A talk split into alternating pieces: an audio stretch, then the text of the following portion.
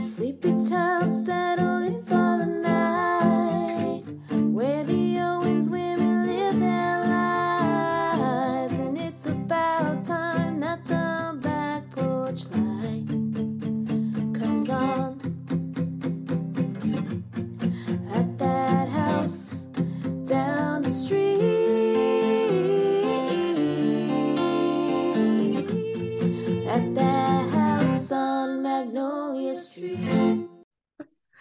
hey, witch, hey. Hey, witch. Hey. I have a heating pad on my back. What happened? What'd you do? I think I'm just looking down too much. Oh. I think I get the I get the phone neck. the phone neck. The The phone tree neck. Phone Tree Day was that um break neck, the broken neck lady. Broke. Wait, what do they call it? Oh no, I was thinking of broke break bone fever. Oh, I was thinking Brokeback Mountain. I was like, oh, you're Samuel Diaz today. And you are who are who are you today? Who if you could Who am I today? I'm. I don't know. I was gonna say hungover girl, but I'm not hungover anymore. That was earlier. You're not um what was I I was picturing you like Gillian today with a cigarette and a cup of tea, but that's very uh very Donna. Are you Don could- you could be Donna today. Are you feeling a little crusty around the edges? Yeah, because I, I mean, I haven't showered yet. So, I'm just I'm just nursing my cold brew with my. I have. I don't know if you could see it. I have a little skull ice cube. Wait, hold on. Oh my god, that's cute. It's floating around. Knocking into your teeth. just some dead guy floating in my coffee. I like that cup. It's, Yeah, it's cute. it's nice. Squatty Yeah, cup. I'm Christina. I'm Justina. Welcome to Magnolia Street. Welcome to the party. To the block Ooh. party. Ooh. We need to make t-shirts that say welcome to the block party. Uh, you know what? I was just while we were starting up our cameras, I was looking to see how expensive a custom street sign is. Because I think oh, I want a Magnolia put- Street sign. I think we should put Magnolia Street somewhere in our studios. I think that'd be cute. that's so cute. Or if anybody wants to send them to us, we'll let you know where to send them. we could sell them too. Like if we could find a, a, a supplier to make those, Yeah. we could sell them as merch. hmm We're the one and only Practical Magic fandom podcast. And we hope you really enjoyed last week's episode. That was like, what, four hours almost? Stevie McFudgenix. Stevie McFudgeon next, which is also future merch. I had some other anecdotes to add to that episode. Um, so remember how we were talking about we talked a lot about stuff in like mentions in pop culture and stuff like that. Mhm. All right, so there's actually a mini series. I think it's on Amazon called Daisy Jones and the Six. Um, so this show is very, very loosely based on Fleetwood Mac. It's based on Taylor Jenkins Reid's best-selling novel of the same name, and it basically details the rise and fall of a fictional 70s rock band. There's an enigmatic front woman, and her name is Daisy Jones, and I Mhm. guess she's based on Stevie Nicks. Cool. Um, yeah, and she's played by Riley. I don't know how to say her last name. Koff? Kioff? She's I think she's Lisa Marie Presley's daughter. Oh, yeah. Okay. She plays Daisy Jones. I have not watched any of it. My dad actually told me about it a couple weeks ago before we even recorded this the Stevie episode.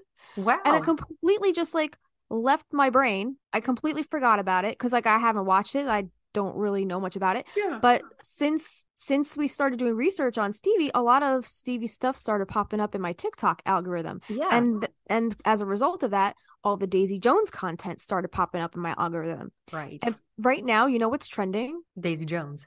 Well, not only that, the video that we were talking about of Silver Springs and how Stevie is like just basically casting a spell on Lindsey Buckingham with her her she's just her eyes are just piercing his soul. Allegedly casting Oh a spell. no. Oh no. She's casting that spell.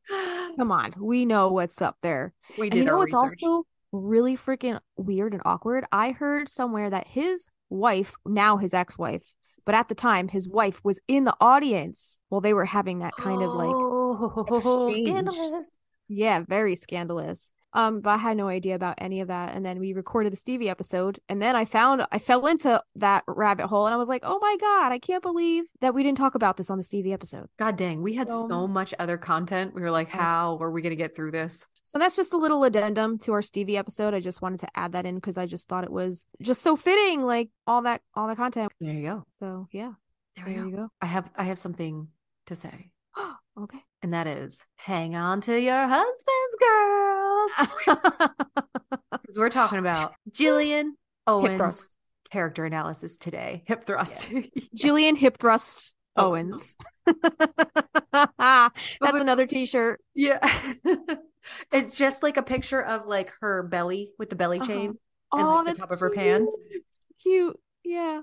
Um, but it. before that, we have a patron shout out. I'm gonna let Justina do this because this is a very special shout out. This is a very special shout out. All right. So first of all, she told me she was going to sign up, but I was just like, yeah, whatever. I just kind of blew it off because like she's been saying she was going to sign up for like a while now. And I'm just like, Uh-huh. whatever. I just kind of take everything she says with a grain of salt. But my mother, uh, D. Dorothy Carubia in the house. Mama Dee Dee. Woo woo. We got a new patron. And it's my mom. Thanks, Mama Dee Dee. Thanks, Ma. I'm gonna have Thanks, to Mama. lay the guilt on my mom when the time comes. Like, well, Justina's mom was already a patron. What were you doing? what were you doing? She's like, yeah, she didn't give a shit. she's like on the last episode. She's, have you ever, have you ever owned a Stevie Nicks record? No, No, absolutely She was not. like, to tell you the truth, she was like, don't put that in. she was like, it's so embarrassing. I was like, Mom, it was really cute. It's fine. You didn't even say anything. Like, it was totally yeah. fine. Is your mom? Well, y- your mom must be into music. She pulled out what is that, a dulcimer or whatever? Yeah, she's very into music. Uh, I'm really surprised she didn't have a Fleetwood Mac. I could have sworn she had a Buckingham Nicks album back in the day, but you know what it was? What? Barbra Streisand Oh, had okay. a similar cover where she wasn't, she didn't have any a top Uh-huh. on. Uh huh. That's the one she had. But yeah, it. mom has played guitar, fiddle, mandolin, Croatian instruments. Um, so we we jam every now and then. I grew up learning how to play her Yamaha. It's like the neck is like a mile wide. Uh huh. Um, but yeah, I'm really surprised she didn't have any Fleetwood Mac I was- history. I was hoping that you were gonna when you sent me that picture of of her breaking out the dulcimer. I was like hoping you were gonna like post some videos of her jamming on that shit. I Oh, was. I I, just. I wanted. I wanted to see her playing it. Our family friend brought it down. I have video of him playing a little bit on it. It's so Yeah. neat. You can. Yeah. It's really hard to make it sound bad. Like it's one of those It is a instruments very that's pretty so forgiving. instrument. hmm Yeah. yeah. Um, but we didn't really have a whole lot of time for the. Oh, okay. You know, we were there for. You just got it in a quick jam session. And Yeah. that was it. was amazing. Yeah. I remember walking through Renaissance Fair and just seeing like the random guys just just going to town on that thing. I really cool. want a hurdy gurdy. Do you know what those are? Yeah, No. If you listen to Loreena McKennitt, Yeah. it's that instrument that it's like a crank and it's like a drone. It's like and it, That's cool. You can play different tones with it. But I've seen ones where you can buy a kit and like put your own together like a puzzle. They're really wow. cool. I was like that hammer dulcimer and a little hurdy gurdy action and a little mandolin action. Like we're in the Renaissance, you know? That's um dude. Uh there's a band. I don't remember the name of it, but they have a whole YouTube channel of like all like modern R&B, like pop and rock hits done in Renaissance style. Yes. I think there was an Usher song or something that they did and I was like this freaking slaps. Yeah, I think it's like I've seen like troubadour core or like Is that what it's all called? Renaissance muni- music, like but with modern songs. I love that shit. Yeah, I'll have to send you the YouTube channel if you don't uh have it already. I don't. I don't think I have it. Right, I I'll there's it to you. Spotify playlist. You know what? We're gonna get to this topic real quick, but I know you have the similar. Speaking of which, I know you have this similar thing with the ADHD. Oh yeah, I 100%. saw that songs with a beat of like 145 uh, or 100 so sorry 145 beats per minute Mhm. is like good for like ADHD and like concentrating. If you go to your Spotify and you go into the search bar and type in 145, it'll automatically pull up cuz I don't know what 145 beats sounds like. It'll automatically make a playlist Okay. of that beat count with songs you already have plus Oh, other ones that are Oh, similar. shit. And I'm like That's that really is cool. fucking killer. I didn't even cool. know that. Yeah, I had no idea it had that capability. Yeah. So Technology blows my mind. no. So Mama D, thanks for being our patron. Yeah, ma. Thanks. I she she'll probably never listen to this episode. Okay, are we ready to talk about Gillian Belly Chain o- Owens? What did you call her? Billy, Billy, hip thrust. Uh, Gillian. I was gonna call her Billion. Gillian Hip Thrust Owens. That okay? Can that be the name of the episode? Gillian Hip Thrust Owens. Sure. Here, let me add it in before I forget. this is getting unhinged. We're, our episode names are not even going to make sense in another month Nope. if we keep this up. Nope. This is our third character analysis. We had Sally, we had Franny, Mhm. and it's just natural now we go go into a little bit of Gillian, and she has quite a lot in the book Yeah. that I did not realize. And she's very different in the book. than she is in the movie. So we're going to tell you a little bit just the differences in the book and the movie and then we're going to I think just kind of riff on how we feel about Gillian and then go into all the book mentions like we normally do.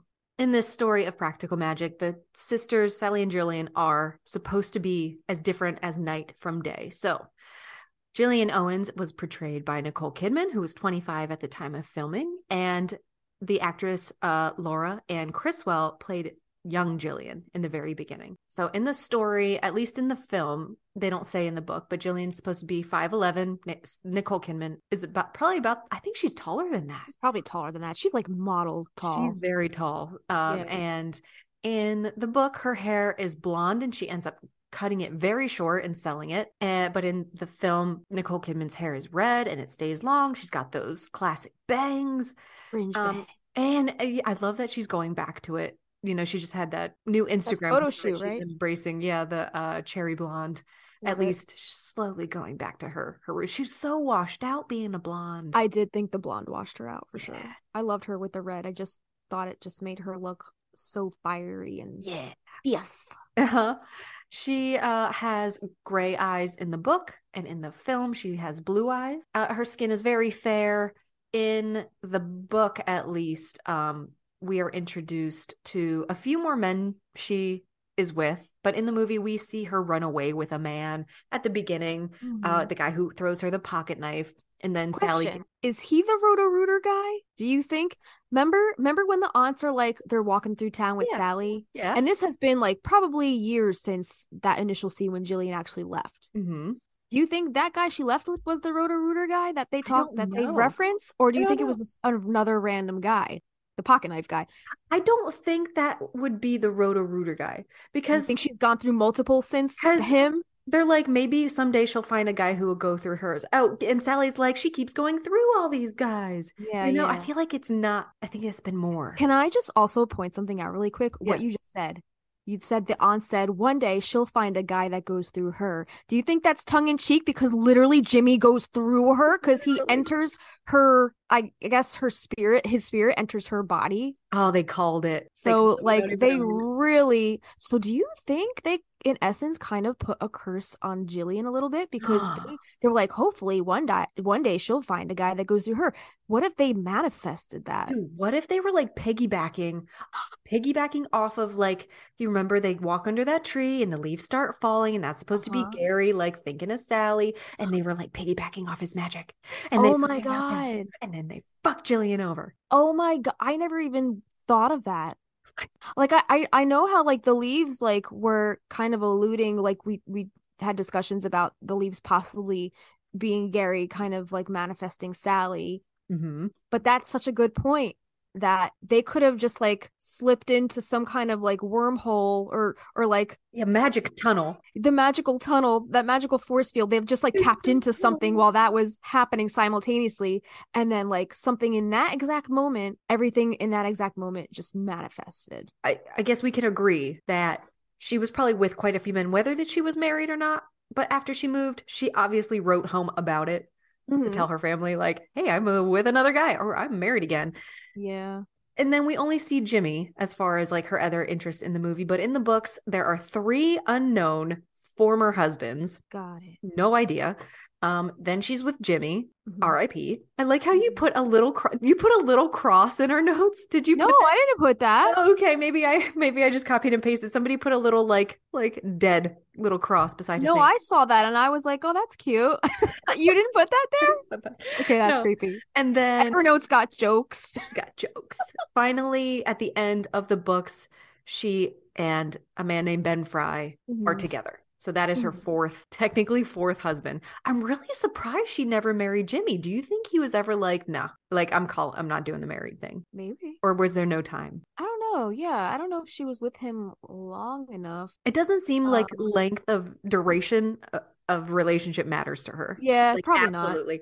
Absolutely. I'm saying they never say that she was or wasn't married in the movie. They just said, "Oh, I wish she would stop going through all these guys." But I'm thinking like in the book she is married 3 times Yeah. and it seems like it's easier for her to commit in the book than it's her character in the movie is less committal. Okay. Yeah, I see what you're saying. So in um the the story of Practical Magic. Gillian was born in Forestville, California, to Regina Owens and her husband Daniel. Daniel's name is Jack in the movie, and we go through through this freaking wormhole in another episode about Yeah, check, That connection. Goofs, Goofs and Trivia. Go- was That it was Goofs and Trivia? Well, Goofs and Trivia, we we talked about them a little bit, the two men, and then we reiterate. I think the Lilac episode, we kind of talked, we cleared it up, We right? got it. Go check out Yeah. the lilac for that whole connection theory. Yeah, yeah. So Gillian is 13 months younger than her sister Sally. We think she's a Sagittarius um, because it does say that Sally is born in October, right? Yeah. So then if she was a year and a month, that would make her a Sag. So um, after the recent passing of her grandmother, April Owens, who I guess was one of their take caretakers, Gillian's father took her the mother um, away for a second honeymoon to try and cheer her up, and both parents perished in uh, a motel fire while on the honeymoon. Then that left Gillian and her older sister Sally to be taken in by the aunts Frances and Jet. So they moved from California to Massachusetts. what are your thoughts on Gillian? I love Gillian. Yeah, I think she has like a little Peter Pan syndrome. Mm, She's she never grown grow up. She's Yeah. always had somebody taking care of her all uh, you know, and like I get it. I've been there. Like you always kind of have a guy to help take care of you or, you know, make Yeah. life a little easier on you.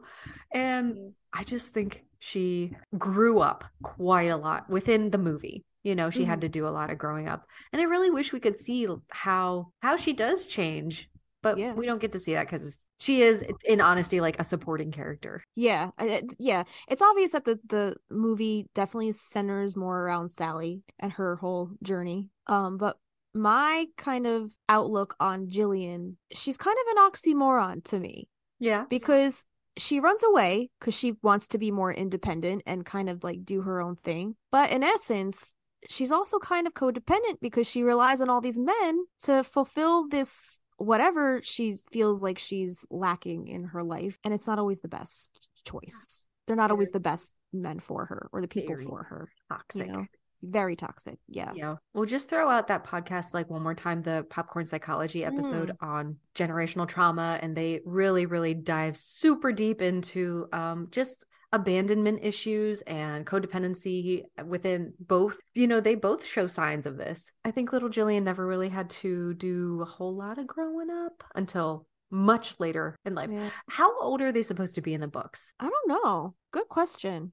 Like late, like 30, like maybe 30? Yeah, I'm guessing because by that point, uh Kylie and Antonia are already teenagers or coming of age, right? Mhm. So probably definitely 30s, I would say. I think Um, so. Maybe it would be easier to like maybe just talk about Gillian from the movie hmm and how she is. She, we'll get to this later, but is she a good sister? Or- Gillian, yeah, or is she not so great? I definitely think she has major selfish characteristics, Mm-hmm. but she definitely also she really loves her family, Mm-hmm.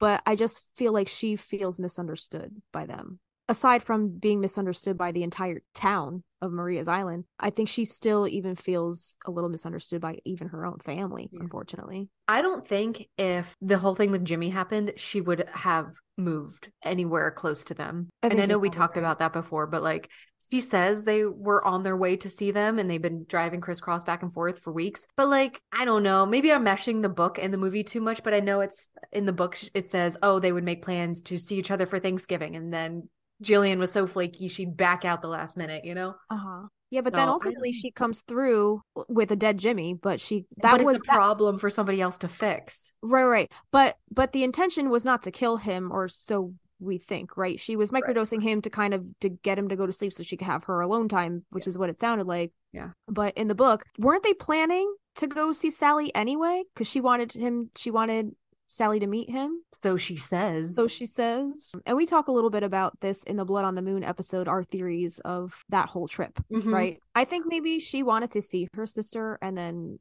Jimmy just got overly possessive because he would, he's, first of all, he's her abuser. Mhm.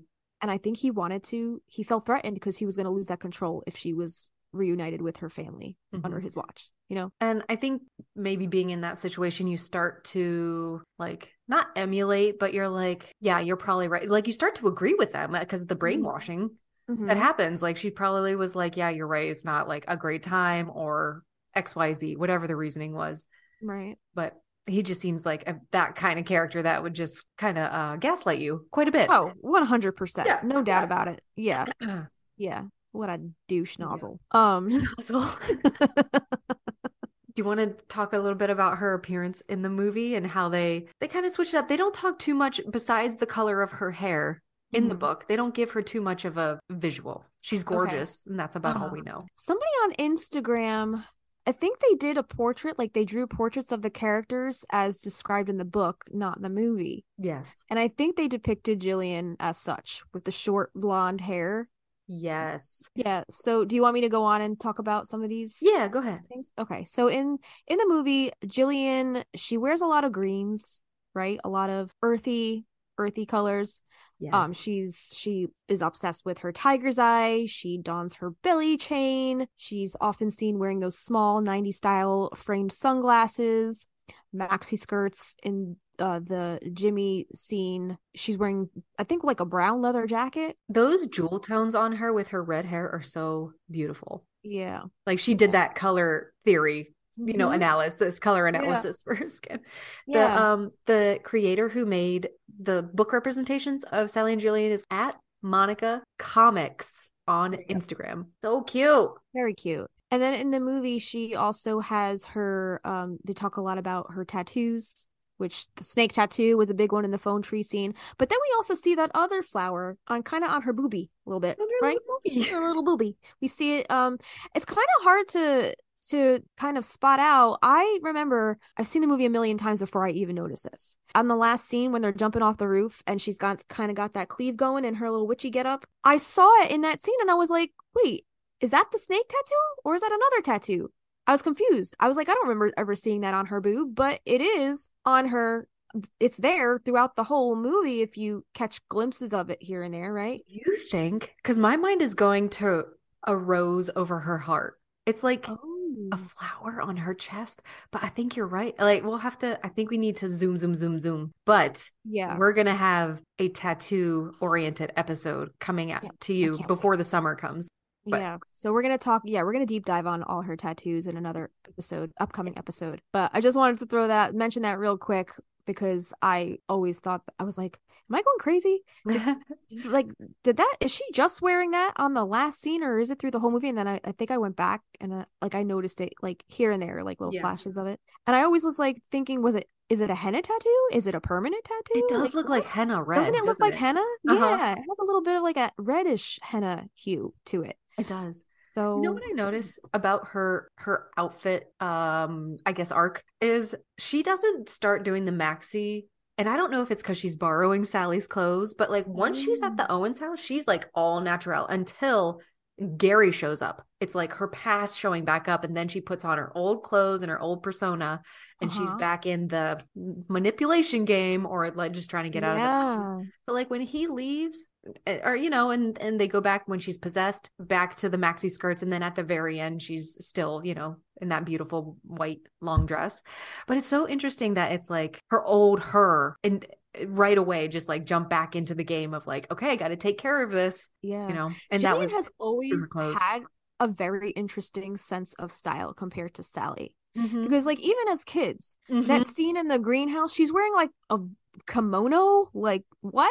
She is full on like tea party dress too when they're running around in the yard. She's got fe- a boa feathers all over her, you know, She's little sweater. Always been very flamboyant with her outfit choices. Yeah. But I agree with you. I never noticed that before. Like she kind of like goes back and forth between her natural Gillian persona to her manipulative Gillian persona in the outfit choices that she's wearing. Uh-huh. And kind of like when there's a man present, that's when she goes back to her manipulative outfit Yes. persona. And then at the end, after everything is said and done, and she's single, I don't know if this is alluding to the aunts and kind of like how they ended up, like spinsters, no children. Gillian's outfits at that point go back to very antique, very Victorian. When she brings that letter to Sally in the garden, she's wearing, like you said, she's wearing that beautiful white, kind of like Victorian mm-hmm. dress. And then even in that last scene when Sally and Gary exchange that kiss in the garden, she's seen with her kind of Victorian gardening get up. It's almost like dowdy. It's almost like Yeah. Too like bleh. You know, Yeah. it's very she's definitely transitioning, leaning towards the aunt's So fashion. she's accepting kind of like a be that spinster kind of lifestyle. Like, okay, maybe maybe I'll just live the life like the aunts did, and they turned out fine. Like they don't have to deal with any more drama of men and all that bullshit. She's kind of just accepting her single self and coming back to herself and all that bullshit. and all that bullshit without the influence of more shady men. hmm I feel like she's just fully accepted that kind of life at Mhm. the end of that film. Yeah. And I really, I she does ca- have quite a bit in the uh Book of Magic, which is the very last book. It's a lot more dialogue. I was trying to pull out mentions and stuff, and it's a lot more dialogue. But she does have some internal stuff. But really, her like character progression revolves around two things: like helping her sister save Kylie, and one other thing we'll talk about. That's kind of it. So I really like the Practical Magic movie sense of her, leaving it so open. yeah. You know. Yeah, because we really don't know what happens to her at the end of it, other than like Jimmy, his spirit's gone, and she can kind of like take this time now to get back to herself and not focus on a man or any kind of mm-hmm. relationship. Just being content, holding her radishes. Yeah. we just, I mean, that iconic scene of her showing up at Phone Tree Day. Mm. We have the Phone Tree Day episode out too, right? So if you want to hear us gab a little bit more about Gillian theories, go listen to our Phone Tree Day. Yeah, we wrote a whole song about so- it, so yeah, check yeah, that yeah. out. Jill, Justina's like, just get to it. Get to these book mentions. Come on. I'm trying to think if there's anything else I've ever felt about Gillian or Nicole Kidman. Um, I like how different they look. They don't look anything alike. And from interviews, they were nothing alike, but they got along great.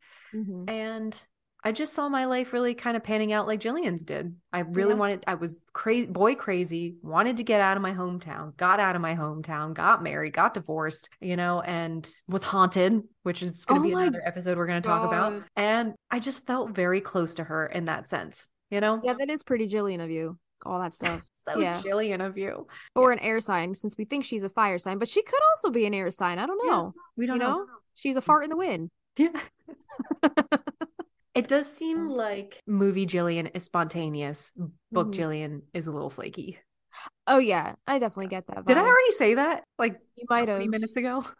I don't know. I don't know. It's worth saying again. Okay. Cool, cool, cool, cool. All right, Yeah. let's jump into some book mentions. Uh, we're going to start with Rules of Magic, and that's technically book number two. Uh-huh. In the whole series, this is the 1960s when the aunts are young. We get introduced to their brother Vincent also. Um, but at the very end of the book, I lost my shit. When I first was reading this book, I was like, oh my God, are they going to show up in this book? Because it was started to get to like talking about Regina and talking about the deaths. Yeah. And it finally comes. They start talking about the uh, young Owen sisters on page 353. And it says the girls like to climb trees surrounding their house and often had tea parties with their stuffed animals aloft, using the branches as the table and chairs. When they concentrated, they could make the wind come out of nowhere and shake their branches. And then they would laugh and hold on for dear life. Sally would open her hands, and birds would come to her as if they had been called, and Gillian could dangle on the farthest branch and let the wind blow right through her and not be scared at all. Two pages later, 355. Gillian, fair and usually fear and usually fearless. Cl- oh, this is after her parents die, I believe. Uh-huh. Okay. Fair and usually unfearless, clutched her stuffed bear and stood in the corner, terror creeping up her spine. Sally, dark and serious, sat on the bed and held the babysitter's hand to calm her. This was the moment Sally had been dreading. When the life they had enjoyed was turned upside down, her grandmother had confided that it happened to everyone sooner or later. Sally had always thought it would be later, but as it turned out, it was now. And 359, all the same, Gillian vomited twice into a paper bag that Sally then handed to the flight attendant. They were in their flimsy party dresses and they both had small leather suitcases under their feet. Sally had taken along practical things toothbrushes and toothpaste, photographs of their parents, a comb, pajamas, and slippers. Gillian had stuffed in all of her other party dresses, so many that her suitcase barely shut. It says they reached the arrival gates What was done was done. What was to begin was on the other side of the gates. They could run, but to where? The police were in California and they'd be split in two and given to people who wouldn't care if Gillian was afraid of the dark. And Sally liked to eat the same thing for breakfast every day oatmeal topped with a spoonful of honey. And then on 363, the house itself was tall and tilty, with green glass in the windows and a fence that circled the property like a snake. Gillian was not a fan of snakes or vines or trees that looked like monsters. Interesting. Not a fan of Snakes. snakes, but what about the snake tattoo? Maybe I would- it's like immersion therapy. oh, Okay. So that was like about the the bulk of like the Gillian just describing her. I think she does have a few speaking lines when they're like getting to know each other the first time they move to the house, but um I just excluded those because there's so much in practical magic. All right. So the practical magic book mentions start early on pages five through six. And I think we've discussed this in a previous episode. The aunts, like this this book mostly centers on the girls, right? I don't know what age it is when they come when it comes to when we when they're introduced in this book. I don't know what age they are, but they're young still. I think we did the math in the Franny episode because we were like Franny was young when she got these girls. I think Sally's supposed to be like 10, Okay. Okay. 11, 12. Right. Okay, yeah. So the practical magic book kind of centers on the girls. And the aunts don't even come into this book until probably halfway through the book, right? They they they come in like later on. Did They're we talk about that? mentioned, but they're just called the aunts. They don't Yeah. say like Franny and Jet until like the very end. Later, later, right? Yeah. yeah. All right. So page five through six, it says Gillian was lazy and liked to sleep past noon. She saved up her allowance money, then paid Sally to do her math homework and iron her party dresses. She drank bottles of Yoo-Hoo and ate goopy Hershey's bars while sprawled out on the cool basement floor, content to watch as Sally dusted the metal shelves where the aunts kept pickles and preserves. Gillian's favorite thing in the world to do was to lie on the velvet cushioned window seat upon the landing where the drapes were made of damask and a portrait of Maria Owens, who had built the house so long ago, collected dust in a corner. That's where she could be found on summer afternoons, so relaxed and languid that moths would land on her, mistaking her for a cushion, and proceed to make tiny holes in her t shirts and jeans. I love that word, languid. Hmm. Page six through seven. Night and day, the aunts called them, and although neither girl laughed at this little joke or found it amusing in the least, they recognized the truth in it and were able to understand, earlier than most sisters, that the moon is always jealous of the heat of the day, just as the sun always longs for something dark and deep. And that's a really interesting way to look at Sally and Gillian because we Mhm. know that Sally is so connected to the moon right? We see her writing a letter to the moon in well, not to the moon, but like in the light of the moonlight, she's talking about the moon, Only Um, that moon. Yeah. only that moon. And Gillian is just so fiery. She's the sun. She's a sun worshiper. She like goes to the southwest. Like she's thriving there. She's dancing by the pool in the sunlight. Yeah. Definitely. Yeah. So definitely night and day, definitely the sun and the moon. Pages seven through eight. For Sally and Gillian, the days were filled with little mortifications. No child would use a pencil or crayon directly after it had been touched by an Owens girl. No one would sit next to them in the cafeteria or during assemblies, and some girls actually shrieked when they wandered into the girls' room to pee or gossip or brush their hair and found they'd stumbled upon one of the sisters. Sally and Gillian were never chosen for teams during sports, even though Gillian was the fastest runner in town and could hit a baseball over the roof of the school onto Endicott Street. They were never invited to parties or Girl Scout meetings or asked to join in and play hopscotch or climb a tree. Fuck them all, Gillian would say. That sounds like something a Sag would say. Yeah, totally. Um, her, her beautiful little nose in the air as the boys made spooky goblin noises when the sisters passed them in the hallways at school, on the way to music or art. Let them eat dirt. You wait and see. One day they'll beg us to invite them home, and we'll laugh in their faces. Sometimes, when she was feeling particularly nasty, Gillian would suddenly turn and shout, Boo! And some boys always pissed in his pants and was far more humiliated than Gillian had ever been. So on page 14, this is in reference to the girls watching the aunts do spell work. Sometimes, when it was an extremely dark evening and Gillian was feeling especially brave, she would push the door ajar with her foot, and Sally wouldn't dare to close it again, for fear it might creak and give them away. This is so silly, Sally would whisper. It's utter nonsense, she'd decree. Then go to bed, Gillian would whisper right back. Go on, she suggests, knowing that Sally wouldn't dare to miss any of what happened next. Yeah, they're so different. Sh- Like Gillian's just her interest is piqued when she sees the aunts doing their spell work and she just wants to know what's what's going on, even though we know that she's not the one that has those natural gifts, right? Mhm. It's like she just wishes her whole childhood, she just wishes that she had Yeah. what Sally was uh, naturally gifted with. Mm-hmm. Pages 14 through 15. They could see how love might control you from your head to your toes, not to mention every single part of you in between. Because of this, Sally and Gillian had learned things most children of their age had not. It was always wise to collect fingernail clippings that had once been the living tissue of your beloved, just in case he should take it into his head to stray. That a woman could want a man so much she might vomit in the kitchen sink or cry so fiercely blood would form in the corners of her eyes. On evenings when the orange moon was rising in the sky and some woman was crying in their kitchen, Sally and Gillian would lock pinkies and vow never to be ruled by their passions. Yuck, the girls would whisper to each other when a client of their aunt's would weep or lift her blouse to show the raw marks where she cut the name of her beloved into her skin with a razor. Hmm. Jesus. Damn, Alice. Yeah. It's pretty hardcore. All right, so page pages 26 through 27. This is a hefty passage. Buckle up. Buckle the fuck up. the instant the girls began high school, the boys had who had avoided them for all those years suddenly couldn't keep away from Gillian. She could go to the market for a can of split pea soup and come back going steady with the boy who stocked the frozen food case. Mm. The older she got, the worse it became. Maybe it was the black soap she washed with that made her skin seem illuminated. Whatever the reason, she was hot to the touch and impossible to ignore. Boys looked at her and got so dizzy they had to be rushed to the emergency room for a hit of oxygen or a pint of new blood. Men who'd been happily married and were old enough to be her father suddenly took it into their heads to propose and offer her the world or at least their version of it. Gross. Yeah. Do you think any of those mar- married older men were the ones whose rings she had on her necklace Ew. that proposed to her? Gross. Maybe. Yeah. Maybe that's why she gave him back. Maybe she was just so disgusted. You're like, you nasty. Yeah. When Gillian wore s- short skirts, she caused car accidents on Endicott Street. When she passed by, dogs tied to kennels with thick metal chains forgot to snarl and bite. One blistering Memorial Day, Gillian cut off most of her hair so that it was as short as a boy's, and nearly every girl in town copied her. But none of them could stop traffic by revealing her pretty neck.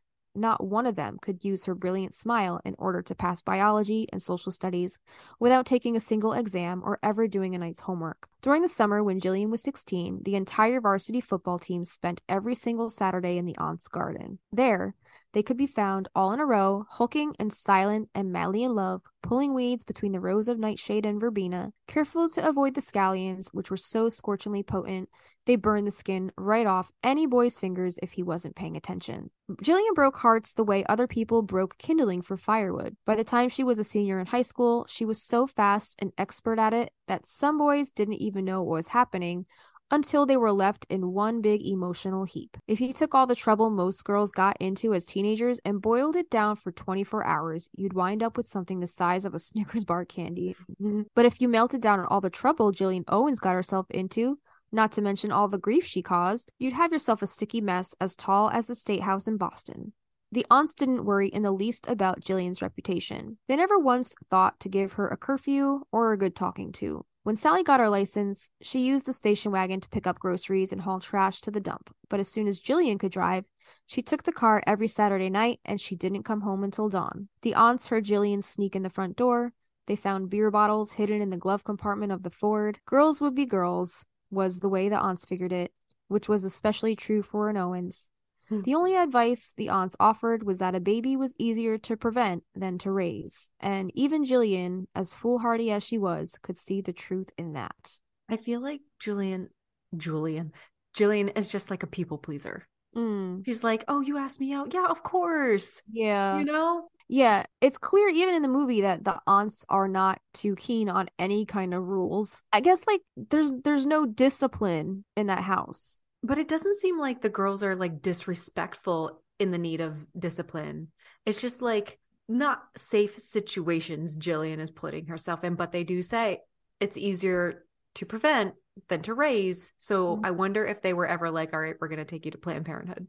And like get you some birth control. Yeah. You know, I'm they might have done that and then we're like, okay, You think that's what this part is alluding to? But yes, do you okay, this might be controversial. I'm listening. Um, do you think that Gillian couldn't have her baby in the last book? She was having fertility problems because she's had abortions as a teen because this line sounds like it's alluding to maybe they've had to had they've had to have gone through that situation.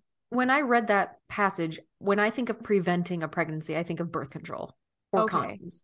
Not necessarily abortion, but it could have been. But Mhm. if you're on birth control for so long, that does, That could also affect fertility. fertility. yeah.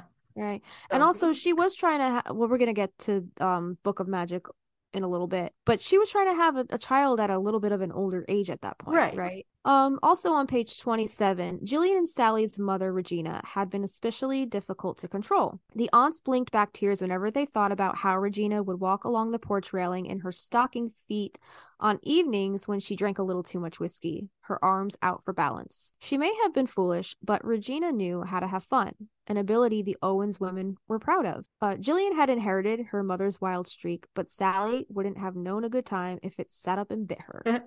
It sounds like the aunts did at one point try to control the situation of their family, and they were just like, th- there was no use. Like, it did no good trying to control Regina. She just, you know, got into trouble anyway. So we might as well just save ourselves a little stress. hmm Yeah. Pick your battles, right? Yeah.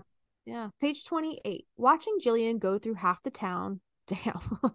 Damn. made Sally wonder if perhaps she had only granite in the place where her heart should have been. But by the time the sisters were out of high school, it became clear that although Gillian could fall in love, she couldn't stay there for more than two weeks. Sally began to think they were equally cursed, and given their background and their upbringing, it really was no surprise that the sisters should have such bad luck. Who made the joke? Was it one of our patrons?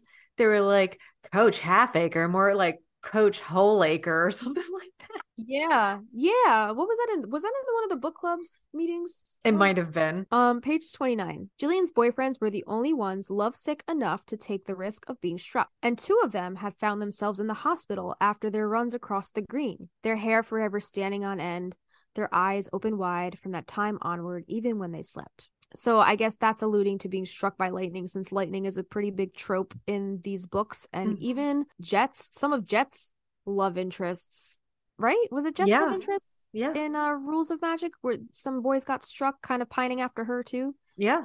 Some even I could think a couple died, right? They both died. I think Uh-huh. they both died. It's interesting too that she points out that their eyes were still open because I think when they end up burying Jimmy, Sally's like, "I'll I'll put the dirt on him" because she couldn't close his eyes and she didn't want Gillian to see his eyes open. Oh. Weird. You know, in some cultures they put the coins on the eyes. Mm-hmm. I don't know what The Italians, means. the Greeks, the Irish. Is it just supposed to help them transition or like prosperity for the other side or something like that? It's the don't know. payment for the ferryman. Got it. Yeah. Yeah. Yeah. Okay. Okay. All right. So the rest of this passage says when Gillian was 18, she stayed in love for three months, long enough to decide to run off to Maryland and get married. She had to elope since the aunts had refused to give their blessing. In their estimation, Gillian was young and stupid and would get herself pregnant in record time. All the prerequisites for a mis- miserable and ordinary life. As it turned out, the aunts were right only about her stupidity and youth. Mm. Gillian didn't have time to get pregnant. Two weeks after the wedding, she left her husband for the mechanic, who fixed their Toyota. It was the first of many marital disasters, but on the night she eloped, anything seemed possible, even happiness. Sally helped to tie a line of white sheets together so Gillian could escape. So that's the man. That's The the, Maryland guy. wedding. The Roto Rooter guy, the mechanic, right? What's no, rotor? she she leaves she leaves the the guy she elopes with for the mechanic. She runs off to Okay. Maryland. She leaves that guy Okay. the mechanic. Wait, question. What's a Roto Rooter guy? Is that It's a plumber. it's a plumber? Okay, I thought it was a I thought it was some kind of car place. it's a plumber. All right, Like- never mind. Scratch my theory. so she actually didn't have time to even have the need or want to get pregnant at that age. So that explains why she waited so long. Uh, page 30. Down in the yard, the boy Gillian was about to run off with was nervous. Gillian had been known to back out when it came time to commit. In fact, she was famous for it. This year alone, three college boys had each been convinced that he was the one Gillian was meant to marry. and each had bought her a diamond ring. For a while, Gillian wore three rings on a gold chain, but in the end, she gave them all back, breaking hearts in Princeton, Pro- Providence, and Cambridge, all in the very same week. The other students in her graduating class took bets on who her date would be for the senior prom, Mhm. since she'd been accepting and breaking invitations from various suitors for months. Damn, girl. The only time like I could think of my life emulating this was like in high school. I had never had a boyfriend before. And one of the guys, his name was Buck, country as hell. He was like, Do you want to? He was like a wrestler or something. He's like, Do you want to wear my Letterman jacket? And I was like, Uh-huh. Yes. I didn't really know what that meant. And then I'd like, I don't even know if he gave it to me. He might have given it to me. And then I called him and I was like, I can't wear this. I remember walking around my parents' room on the phone, like, I I have to give this back. I'm so sorry. Like, I'm not gonna take you. so awkward. Wow. Yeah. Ugh. Yeah, I, I had I've had to turn down a couple prom uh proposals. Yeah. Because I opted to go with a douchebag and Oh. ultimately didn't really have that much fun. oh, I'm sorry. No, don't be sorry. It's, it was high school. I don't I can't. I didn't even go to my junior prom. I only went to my senior prom. I was like the kind of girl in high school, like I would always go against like what the uh, consensus was doing. Like I hated conforming to any kind of like school traditions. Yes. I didn't get a class ring. I didn't want a Letterman jacket. Like I just I hated all. I hated all of it. you rebel. I, yeah, I only went to prom with with that dude because I was like, it was kind of like a last minute thing. Like we started dating, and then I was like, I guess let's go to prom. Yeah, let's go. All It was right. alright. It was all right, dude. My prom was on a boat. Cool. on a boat. I think that's also kind of why I was like, I kind of, I feel like I have to go. Dude, that's slick. It's not like a Hilton. yeah. It was rainy the whole time though, so like, Oh. didn't even like really enjoy going out onto the the deck because it was like just rainy. I don't remember. I remember my dress, the guy I went with, Yeah. and I was in prom court. I was runner Okay. up. Oh, That was it. you, Miss Miss Popular. It's because I was friends with like everybody because I didn't want Miss anyone to hate me because I'm a people pleaser. That's the people because you're Gillian. Because I'm Gillian. she might actually have both Sag and Gemini in her chart. Okay, page 34. Let Gillian travel from California to Memphis. Let her marry and divorce three times in a row. Let her kiss every man who crossed her path and break every promise she ever made about coming home for the holidays. Let her pity her sister cooped up in that old house. Sally did not mind a bit. So it sounds like Sally's kind of just like it's like you know when you just experience too much bullshit from a person and you're f- and at the, you just like reach that point where like fine, let them do whatever the fuck they want. I don't even care anymore. 100% sounds like she's at that point here. She's like, I'm not making any plans until you Uh-huh. are standing in front of me. Yep, And then we can, you know, figure this out together. But no, exactly. I have people like that. So, page 38. Gillian had confessed that when she even thought the name of their town, she broke out in hives. Just seeing a map of Massachusetts made her sick to her stomach. The past was so wretched, she refused to think about it. She still woke in the night remembering what pathetic little orphans they'd been. Forget a visit. Forget any sort of relationship with the aunts, who never understood what it meant for the sisters to be such outsiders. Some uh, someone would have to pay Gillian a quarter of a million cash to get her to cross back over the Mississippi, no matter how much she would love to see her dear nieces, who were, of course, always in her thoughts. It says the aunts never understood what it meant for the sisters to be such outsiders, but the aunts went through the same exact thing. But you, know, when you're young and you don't think your parents or grandparents or aunts or uncles Uh-huh. have any sort of life before you came along, you know? Yeah. Yeah. I'm just trying to think of like just being at that young age. How many just times I know I like ran away as a kid. You put some shit in a backpack and you just end up in the neighbor's backyard, you know? you eat your peanut butter sandwich and you go back home. yeah, you're like, nobody understands me. I think I did that. I think I did that while we were uh, doing the the seating charts for mine and Avi's wedding. What? I just got so stressed. I just got so stressed because like it's just weddings are wedding planning sucks. Wedding planning sucks, and I just was getting so fucking pissed that at one point I just like left. I just ran out the front door and just did a lap around the. I ran a lap around the block, and then I I just had to like catch my breath, and then I was like, all right, yeah, yeah. That's what now." I'm saying. Like, as an adult, you know, like I need to process this and I can't just sit here. I need to go somewhere else. And I do Uh-huh. to get that energy out, that fire Yeah. energy. And then I come back to it. But as a kid, like Gillian, Yeah, like even as an adult, she's still in the kid mode of like, I just need to run. I just need to be anywhere else but here. fight or flight. She chooses flight. for sure. Oh, where are we at? Page 69? Nice. Uh, yeah. All right. so there on the porch is the girl who could get into more trouble than anyone, all grown up. It's been too many years. It's been an eternity, but Gillian is as beautiful as ever, only dusty and jittery, and so weak in the knees that when Sally throws open the door, Gillian has to lean against the brick wall for support. And I guess that's in reference to when Gillian shows back up and like Jimmy's dead in the car, right? And uh Sally's got to do damage control. Mm-hmm. Page 70. Gillian has cut her blonde hair shorter than ever. She smells like sugar and heat. She's got sand in the ridges of her red boots and a little green snake tattooed on her wrist. There it is. There it is. I want to ask real quick since this was the 90s. Mhm. She smells like sugar and heat. Do you think she's wearing warm vanilla sugar from Bath and Body Works? Oh. Do they still make that scent? I don't know. But then there was also like, remember Love Spell from Victoria's Secret was very popular? Mhm. Everybody had that one. Sweet pea. Yeah, Sweet Pea. Yeah, she might have very well been wearing that. She hugs Sally fast and tight before Sally can have time to consider the lateness of the hour and the fact that perhaps Gillian might have called, if not to say she was arriving, then just sometime in the past month, only to let Sally know she was still alive. Two days ago, Sally mailed off a letter to Gillian's most recent address in Tucson. She gave Gillian hell in that letter about her trail of broken plans and missed opportunities. She spoke too strongly and said too much, and now she's relieved that it's a letter Gillian will never get. But guess who will? Gary. Mr. Hallet. yeah. Uh, page 70 as well. I've got a problem, Gillian says. She looks over her shoulder, then runs her tongue over her lips. She's as nervous as a bug, even though having a problem is nothing particularly new. Gillian can create problems just by walking down the street. She is still the kind of woman who cuts through her finger while slicing a cantaloupe, and then is rushed to the hospital, where the ER doctor who has stitched up her finger falls head over heels for her before she's even sewn back together. Page 71. Gillian sounds as if she herself was surprised to discover this. She's sticking her fingernails into the palms of her hands as if to wake herself from a bad dream. If she weren't desperate, she wouldn't be here running to her big sister for help when she spent her whole life trying to be as self sufficient as a stone. So, yeah, like we were saying before, like she tried really hard to be self sufficient by running away and getting away from that island.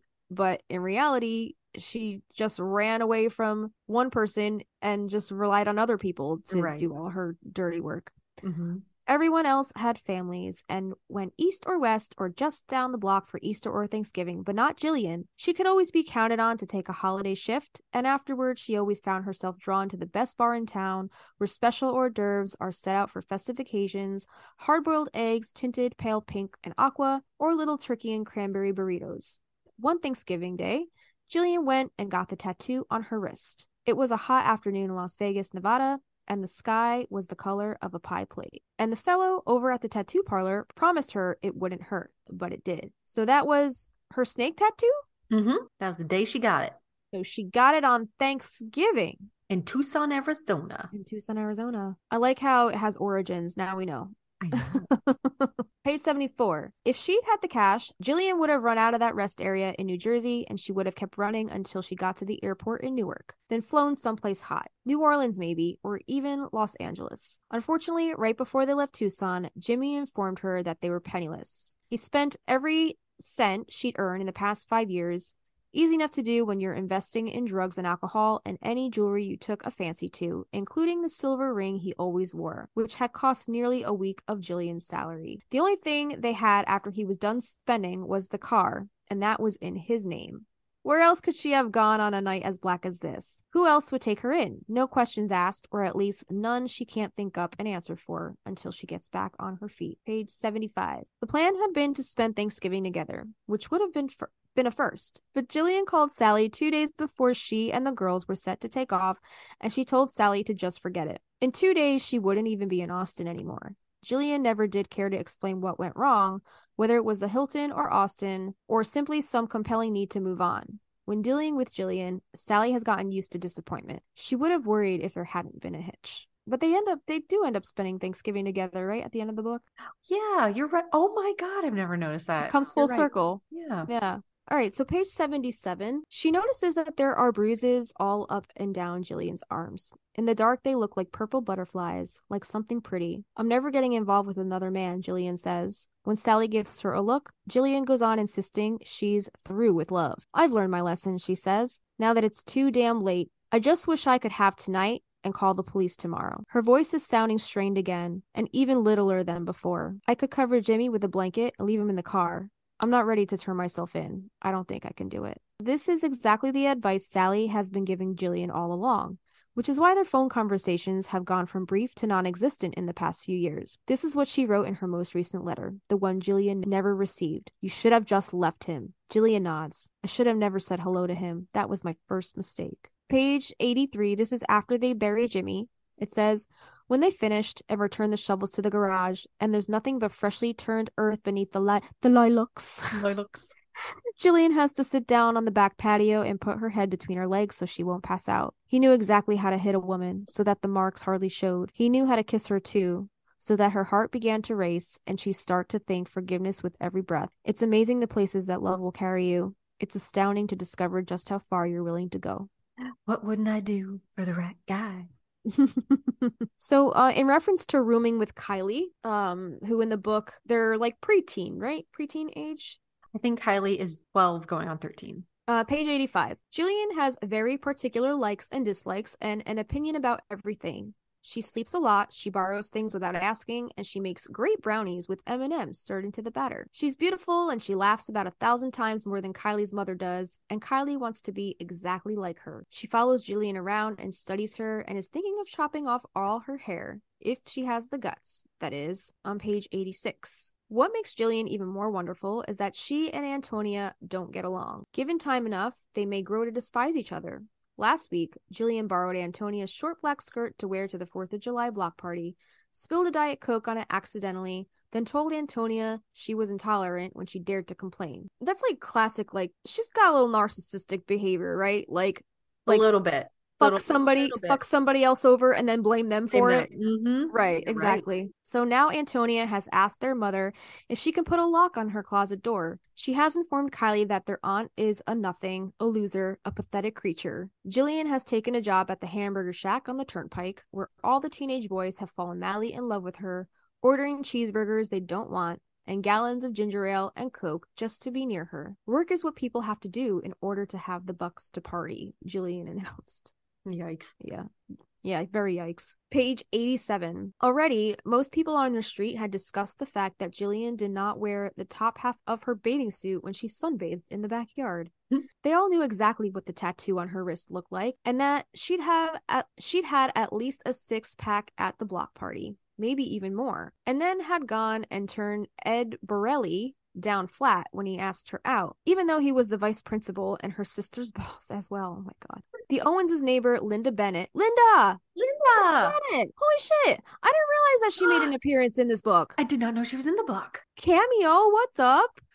Mic drop. Is. Carla in here? I Shit. don't- I don't We'll have to search her name. Okay. Um, the Owens' neighbor, Linda Bennett, refused to have the optometrist she was dating come to her house to collect her before darkness fell. That's how nervous she was about having someone who looked like Gillian living right next door. Everyone agreed that Sally's sister was confusing. There were times when you'd meet her at the grocery store and she'd insist you come on over and let her play around with her tarot cards for you. And other times when you'd say hello to her on the street only to have her look right through you as if she were a million miles away say in a place like Tucson where life was a lot more interesting. also interesting, she read tarot cards. She reads tarot cards in the book where in the movie she reads palms. Very cool. Now she might dabble in both, but that's all we know of the movie anyway. Um page 89, it says out in the yard night after night, Gillian was still crying over Jimmy.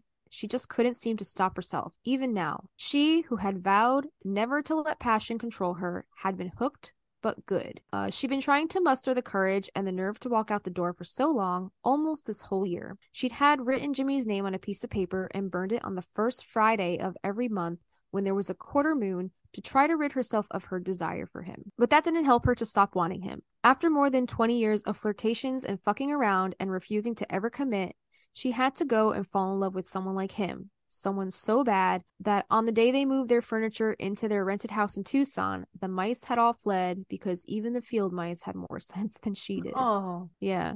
So yeah, it does sound like she was the one since as after 20 years of flirtations and fucking around and refusing ever to commit. So it sounds like she was the one with the committal issues. yes. Page 100. Those boys at the counter are too dreamy and young to do anything but drool as they watch Gillian. And to her credit, Gillian is especially kind to them, even when Ephraim, the cook, suggests she kick them out. She understands that theirs might just be the last heart she will break. When you're 36 and tired, when you've been living in places where the temperature rises to 110 and the air is 36. Yeah. She's only 36. Okay. Oh. So maybe we can do the math from here, Which right? math do you need? How old she is when she gets pregnant? No, how old I guess Sally is when she has the girls because the girls are like how old are the girls? So around when Gillian was 36, Kylie was 13. So Sally's got to be 37. And Kylie's turning 13. So 37 minus 13, right? So that's how old she was when she had the girls. 24. So she was young. Yeah, She was she's young, young. when she had the girl. Okay. Yeah. I think I got halfway through that. Yeah, when you're 36 and tired, when you've been living in places where the temperature rises to 110 and the air is so dry you have to use gallons of moisturizer, when you've been smacked around late at night by a man who loves bourbon. Interesting. It's not tequila. It's not tequila. So it's bourbon in the book. Good to know. All right. You start to realize everything is limited, including your own appeal. You begin to look at young boys with tenderness since they know so little and think they know so much. You watch teenage girls and feel shivers up and down your arms. Those poor creatures don't know the first thing about time or agony or the price they're going to pay for just about everything. No. She's so jaded. Yeah. Yeah. But I guess if when you're 36 and you still, I guess, going through the mill with random guys not learning any lessons, Mhm. I guess that'll do that to you. Mhm. Um, Gillian is the one to help Kylie embrace her 13th birthday with a makeover and a silver bracelet. And you have a little tidbit here. Yeah, you want to talk about? Yeah, i think that it's really interesting because during this whole birthday scenario, Sally gives her daughter Kylie a gift, and Kylie's like, "Oh, that's cool. Like, that's cool." And since she's like looking up to Gillian so much, when Gillian gives her a bracelet, she's like overjoyed, like she's totally about it. But if it's a silver bracelet in this practical magic world, Mhm. wouldn't it turn black? Because all the other scenarios in which silver comes into play, because it's around witches, it turns black. right. That's never mentioned because it's practical magic. and not any of the other three books. With a little bit of love and practical, Practical magic, magic. all your dreams I will just come thought it was true. interesting. I just Yeah, wanted to sum sum that up that Gillian was the one to kind of take Kylie under her wing and like help her embrace her beauty and her potential um Mhm. and to, to not be so shy. Right. Yeah. By this time, Ben Frye, the school bio teacher, has already seen Gillian in the backyard. It is at this birthday dinner he and Gillian meet again after a blow up from the family about Kylie's makeover. So I forget, Sally got really pissed about it? I don't remember. When they had the whole birthday dinner, Mhm. Gillian does the makeover for Kylie, cuts her hair, and Sally is like irate because she didn't ask for. She doesn't want her daughter to end up like Gillian. Like. Um, but at the dinner, Ben Frye is also at the restaurant and like oversees it or overhears it. So he comes up and he's like, Can I do anything? And she's Yeah. like, Nah. And they all leave except Gillian stays. And uh, Okay. Ben starts talking to her. Is this all the same passage? This these two paragraphs? Page Um, 120? Yeah, I think after they talk at the restaurant, then Ben Frye like starts to really pursue her, but Gillian's like, No, dude, like I'm bad news. Mm, So okay. this is all page 120. All right. So it says, well, cold feet was certainly something Gillian knew about lately. Every time the phone rang, at work or at Sally's house, Gillian thought it was Ben Frye. She got the shivers just thinking about him. She got them all the way down to her toes. Ben had sent her flowers, red roses, the huh, red roses. Hmm. The morning after they'd met at Del Vecchio's, but when he phoned, she told him she couldn't accept them or anything else. Don't call me, she told him. Don't even think about me, she cried. What on earth was wrong with Ben Frye? Didn't he see her for the loser that she was? Lately, everything she touched fell apart. Animal, vegetable, mineral, it didn't matter in the least. It all fell apart equally beneath her touch. She opened Kylie's closet and the door came right off its hinges. She put up a can of tomato rice soup to cook on the back burner and the kitchen curtains caught on fire. She walked out to the patio to have a cigarette in peace, only to step on a dead crow, which seemed to have fallen directly from the sky into her path. She was bad luck, ill fated, and unfortunate as the plague. When she dared to glance into the mirror, she looked the same high cheekbones, wide gray eyes, generous mouth, all of it familiar, and many would say beautiful. Still, once or twice, she had caught sight of her image a little too quickly, and then she didn't like what she found staring back at her. From certain angles, in certain sorts of light, she saw what she imagined Jimmy must have seen late at night when he was plastered and she was backing away from him, her hands up to protect her face. That woman was a silly, vain creature who didn't stop to think before she opened her mouth. That woman believed she could change Jimmy, or, if worst came to worst, rearranging him some rearrange him somehow. The absolute fool. No wonder she couldn't work the stove or find her boots.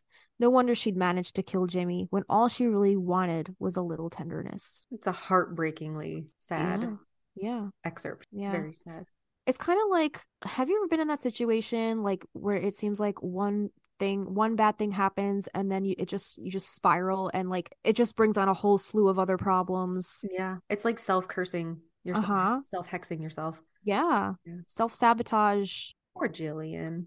it's kind of like she's kind of hit rock bottom at this point and she's realizing like she ha- she's having to face herself in the mirror and like kind of kind of having to confront that maybe this was the point where she realized she had to get her shit together you know Mhm. um page uh 122 Gillian knew she could never allow someone as wonderful as he is to get involved with a woman like her. Considering the messes she made, falling in love is now permanently out of the question.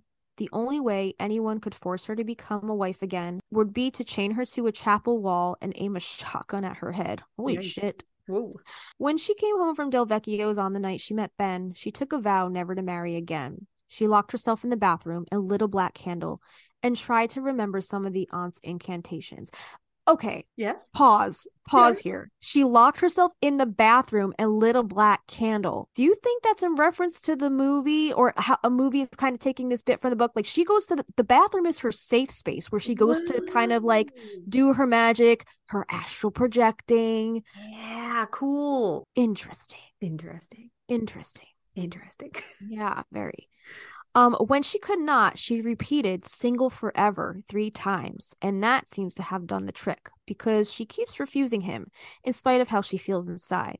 Go away, she tells Ben whenever he calls. She doesn't think about the way he looks or about the feel of the calluses on his finger, the ones caused by practicing knots for his magic act nearly every day. Find someone who will make you happy. And that's kind of like, in addition to the self sabotage, like you push people away who are actually really good for you the best thing for you. because yeah. you think you don't deserve them because Totally. you're just you're at an all time low at that Yeah. point you know Yeah, absolutely. you don't want to bring your curse your bad luck into their life too Yeah. And if you've only known shitty guys your whole life, you know, and you don't think Mhm. you're deserving. Yeah That's so sad. she thinks about how Ben is pursuing her and the thought of him changing his mind one day and not pursuing her anymore makes her stomach turn. So she goes to his house to try and have an adult conversation and probably lay down some ground rules, but neither can control themselves and they just give in. But Gillian is really stunned and confused as far as Ben's tenderness and compassion go. Oh, we touched on this in one of our other episodes, just how she is like kind of confused Mm-hmm. that he's kissing her and kissing her and kissing her. And she's so used to like the violence that I guess Jimmy has with the connection to sex. Yeah. And she's, it says in the book, like she's so used to like just getting to it because if they don't just get to it, then It the violence violent. starts. Mhm. So I just think it's so crazy that like that tra- that's like trauma. She's so young. I'm guessing she's pretty young when she meets Jimmy. You know, in your 20s, you just go through so many bad guys. I know I have, but Mhm. that you think that's the way it's supposed to be. And just like you said, you don't think you deserve anything more. So I think it's interesting that like she's almost almost annoyed with like how long it's taking Ben to like Like, get to the point. get, get to it like and she's probably scared like if she doesn't go into this immediately if they don't get their clothes off and get to it like is she going to be beat up so it's just so Mm. ugh, it makes me so sad Yeah. yeah Yeah. Yeah. She suffered a lot of trauma as a result of, I mean, Jimmy definitely, but who knows how many other abusive partners she's been with before Jimmy, absolutely you know? yeah So she's dealing with a lot of emotional, even physical, maybe physical trauma. Mhm. So she could have been been through a lot even before Jimmy. All right, so he, in reference to Ben, started kissing Gillian before she could mention that she was still thinking it over. His kisses made her feel things she didn't want to feel, at least not yet. He got her up against the wall and slipped his hands under her blouse, and that was that. She didn't say stop it. She didn't say wait. She kissed him back until she was too far gone to think anything over. Uh, ben was driving her crazy, and he was testing her too. Every time he got her really hot, he just stopped to see what she would do and how much she wanted it. This is scandalous, Alice. It's a little spicy. A little spicy, definitely spice. Why is it spicy? Why is it spicy? Um, even if he didn't take her into the bedroom soon, she'd find herself begging him to bonk her. she'd wind up saying, please, baby, which is what she used to say to Jimmy, although she'd never really meant it. Not back then. It's never possible for a woman to concentrate on making love when she's that scared. Mm. Oh. Too scared to breathe, too frightened to consider saying not like that. It hurts too much when you do it like that. She talked dirty to Jimmy because she knew it helped make him hard. If he'd been drinking all night and couldn't get it up, he'd turn on her so fast she'd be reeling. One minute everything would be fine, and the next second the air all around him would be set on fire from the fury of whatever was inside him. That is horrifying. No wonder she was kind of like she turned the tables when uh, Antonia accused her of like taking her shirt. Like she's so used to it being her fault Yeah. that she's probably like gotten really used to like no, it's uh, not my fault. It's not my fault. Yeah. Yeah. Defensive as a survival mechanism mechanism Yeah. mechanism. Yeah. Yeah. Page 156. She could never live up to Ben's version of her. She had a whole secret, horrible past to hide. She used to fuck men in parked cars just to bru- just to prove she didn't give a damn. She used to count her conquests and laugh. She sat on the couch that Ben had ordered from a catalog when his old one became threadbare. It was a really nice couch, made out of some plum colored corduroy fabric. Just the kind of couch Gillian could. All right. Did I give you a touch of the dyslexia? I think so. Just the kind of couch Gillian would have spotted in a magazine and wanted for herself if she'd had a house or money or even a permanent address to which she could have catalogs and magazines mailed. She wasn't even certain that she could be in a normal relationship. What if she got tired of someone being nice to her? What if she couldn't make him happy? What if Jimmy had been right and she'd asked to be hit? Maybe not out loud, but in some nameless way she wasn't aware of. What if he'd fixed it so she actually needed it now? Oh, that is so heartbreaking. Yeah. Yeah, like she she kind of almost feels like empty if it doesn't happen, you know? Mhm. So she's been conditioned to believe that that's how every relationship is supposed to be. Mhm. Here we sum up it says Gillian starts to really find an interest in biology after starting to date Ben, which continues into the next book, which will uh yeah, we'll talk about that a little bit later on. But um Ben is a is he a teacher? So is he a teacher? He's a he's just, like, biology teacher. he's a biology teacher, but he's also a a moonlighter as a Magician. magician. Yeah. I thought that was so random. Because, like, do you think Gillian kind of chameleons herself to the guy she's with? Oh, 100%. Yeah. If she's a people Oh, sorry. If she's a people pleaser for sure. because, like, when she shows up, she's got cowgirl boots on. Those red boots disappear. Red boots. They're red. Red, boots. Um, and then like she starts getting into biology when Ben comes into the picture. It's just like like we've all been there, girl. I'm just Oh. pointing it out. Oh yeah. She gets an interest in biology after dating or starting to date Ben. Who I always picture, Did we talk about this in book versus movie? The fucking teacher from Gilmore Girls, Mister. Yes. What the fuck's his name? Mm, Max what is his Medina. Medina. Yeah. Medina. Definitely. And I, wish it was somebody else because he is not attractive to me. Yeah, not that he's not that attractive. So I always try to force somebody else into into that role, into you know, Uh-huh. in the book as I'm reading the book, but I can't. Didn't I say I think we've had this discussion like off the podcast, like initially when we were when I was rereading Practical Magic back when we were writing the songs. hmm Did I say I think he gives me like Kirk Cameron vibes? I think he's cute. That's what I'm saying because we go to different churches though, but like he cute. um oh 100%. Yeah, not down with uh not down with his beliefs or anything like that, but he is definitely a cutie pie. yeah. In the book, do they depict Ben as a really handsome man? They never give a physical Do they give him a of physical description? No. when they when Alice describes him as like a, mu- a, a mu- Musician? a, a magician that to me gives him like that like playful kind of like childlike quality Mhm. so i always just like put kirk cameron into that uh role or or tom hanks from big remember the movie big where he's just like a big kid Doofy looking guy. he's just Tom like Hanks a big so kid goofy. right but i love that i love that movie I love Tom like, I don't know, I was just- wrong. I just like gave Ben Frye in my mind like this big kid persona. I feel like Hmm. you kind of have to be a big kid to like be a magician, you know? What if it was like out of left field ballpark young Jack Black? Young Jack Black. Oh my god. Can you imagine? Oh man. He's the teacher, Yeah. Mr. Schneebly. Mr. Schneebly. Mr. Oh, this whole story just erupted into uh, a different, I can't different time. I can't see Gillian with a Mr. Schneebly though. You never know. Anyway. So in the book, by Book of Magic anyway, we kind of learn a little more about Gillian's what what what profession she ends up going into as a result of this biology interest from this relationship. In the movie, there's no kind of indication like we see Sally, she's, you know, an herbalist, she has her shop. We know what her profession is. We know what she does for a living. We never really know what Gillian does for a living in the movie like at all. What are her interests? I know they don't give her like any like, Nothing. testing the merchandise. Yeah, she okay, so she's a merchandise tester. Do you think she maybe she just like became a clerk in Sally's shop? Maybe. Maybe she's helping run the shop? Like what is what is she doing with her life other But than again, we have to touch on the fact that there's no way that this store can support four people? associates, four workers in the middle of a day, in the middle of the day. Yeah. In There's no reason town. for four employees to be on the clock. Right, exactly. Ah, It uh, doesn't make that it is curious. sense. I wonder what she would be be into. So, like, say the biology thing is not even in the story. We don't see her cooking. We don't see her in the garden until the very end. Yeah. Could you imagine if she started running the phone tree day committee? oh my god.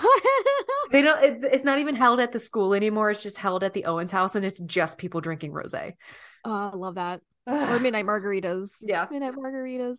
But yeah, maybe she's just been so used to relying on men to support her while she goes gallivanting across the country on all her like adventures and escapades, whatever she does on the road. Basically, it's just like she's she just works dead end jobs. I don't feel like she has really any kind of interests nothing that's like prominent anyway that would lead me to believe like she would choose a career path in She wants the Bucks to party, is what she says. That's You know? exactly yeah, That's it. ex- exactly it. Yeah.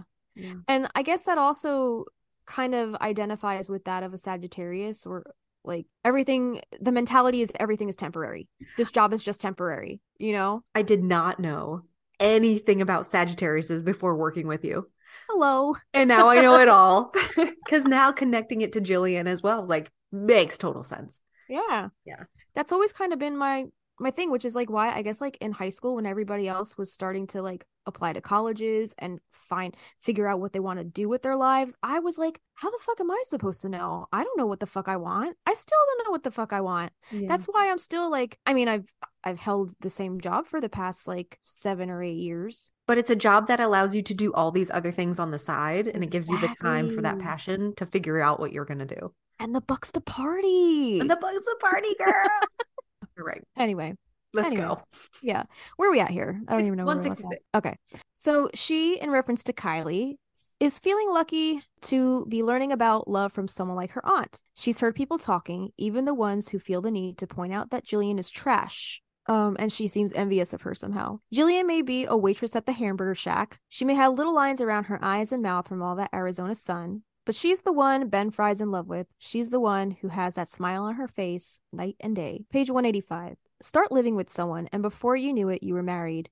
And that was a human condition Gillian planned to avoid repeating. In that arena, she was some something of a jinx. As soon as she said I do, she always realized that she didn't at all, and that she never had, and she'd better get out fast. Page 185. Uh, actually, she's been thinking about it ever since she left him, and she'll keep right on thinking about it, whether she wants to or not. Ben doesn't understand how dangerous love can be, but Gillian certainly does. She's lost at this too many times to sit back and relax. 187. Is this when they have the midnight margaritas in the book? Well, they're not titled midnight margaritas in the book, but they do have margaritas in the book. Early, early nighttime weekday margaritas. Yeah. Yeah, Yeah. garden garden margaritas, right? Garden margs.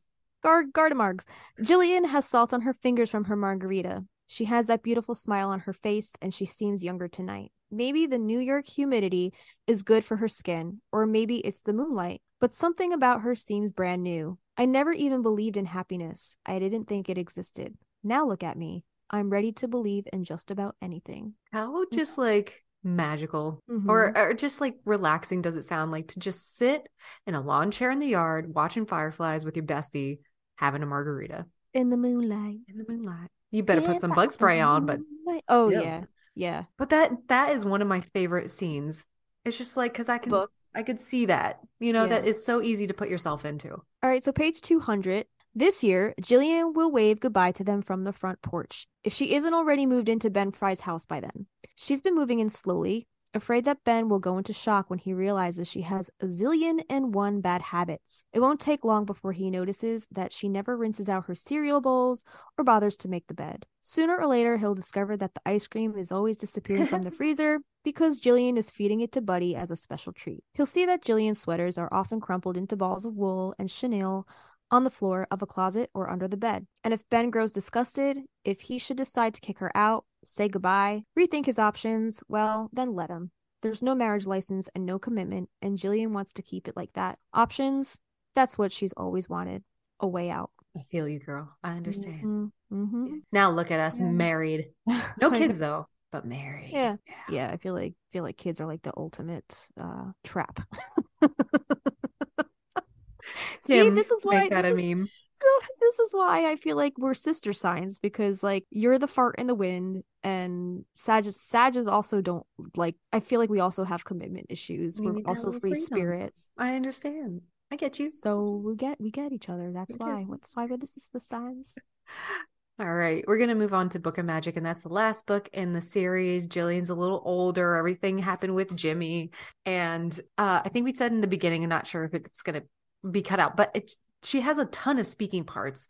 But there are a few things that kind of like get you into her mind a little bit and show you like what her priorities are, I guess, in the book. So on page six, she ends up um, living in Cambridge, quite near the girls, and she works at a lab at MIT. So by this point she's like full on scientist. Yeah, which is like, dang, late late in life, like good for her. Like you have to go to school for that, yeah. So the fact that she's so non-committal as she was in the previous books the fact that she actually went through a full-on education to pursue this career path to and get actually into MIT, and like- to actually like do it successfully yeah, is a shock to me because if she's a sag i know myself. Yeah, and i will get bored three months in. Fast. so fast. Yeah, yeah, yeah, yeah. Yeah, something switched when she ended up with Ben. She's like, "Mm, gotta get pregnant now. Yeah Yeah. yeah that happens like sometimes things like that change when people find who they're really really supposed to be with you know Yeah, and you know what? Child free by choice is okay too. yeah everything everything's Yeah. you do you that's it do That's you. it. yeah Page 12, when their parents had died and Sally and Gillian had come to the house on Magnolia Street, they both had been terrified of Franny, intimidated by her wild hair and her red boots and her freckled complexion and her clipped conversation. And they secretly called her the mean aunt. she, uh, talking about Gillian, worked in a lab at MIT researching genetics, a subject that had come to obsess her. hmm interesting Mm-hmm. because I could see how it could be easy to become obsessive with something that like a new passion or like a new hobby or a hobby that turns into a passion that eventually turns into a career path. I don't know if I, I don't know if I'm speaking for for Sagittarius's or for Gem or for we think she might be a Libra possibly I think Sally's a Scorpio, but like Scorpio. in relation Oh, to this like their family is so we have the curse it's in our blood we're blood witches like genetically this is all passed down and they don't have a choice but Mhm. also team that with her trying to get pregnant and infertility issues like her like working on genetic stuff makes sense in that capacity i think um, but she was convinced that somewhere in their past there had been an ancestor who had been as kind as their aunt, perhaps the same person from whom Jet had inherited her striking good looks. On page 28, the most recent pages in the grimoire had been written over a period of 50 years by Franny and Jet, and there were remedies and enchantments Gillian had added. Even though Gillian had always had less talent for magic than the others and had been mortified by her lack of skill, she was frankly jealous that magic had come to Sally so naturally, when Sally clearly had no use for such things and only craved to be normal. Page 39. I think this is just Gillian reminiscing. But that was long ago, and Gillian had learned her lesson. She blushed when recalling her mistakes and all those dreadful men she'd taken up with. She had long ago come to the understanding she was entitled to kindness and comfort. Yes, girl. Gillian had thought she was through with love until she met Ben Frye. He'd been her niece's science teacher, the opposite of the men she had gone for in the past, steady and earnest and kind hearted. She still laughed to think that he had been attracted to her because of her ability to work complex figures in her head. That's a new one. Huh, Halfway yeah. through her life, uh, she'd been lucky in love. She'd avoided the curse by following the rules. Don't live together. Don't declare your love. No wedding rings. No displays of affection in public. Ben had been puzzled and somewhat hurt by these strange traditions. So they're trying to skirt around the curse. Mm-hmm. Page 40. To do their best to trick the curse, Gillian and Ben had wed simply and quietly at the courthouse, and Gillian refused to have their marriage officially recorded. Whether or not they were legally married was up for debate. Certainly, Gillian refused to wear a ring. They lived in a two family house in Central Square, uh, where Gillian resided on the ground floor while Ben took the upstairs apartment. Whenever he asked why they must live separately, neither earned much of a salary.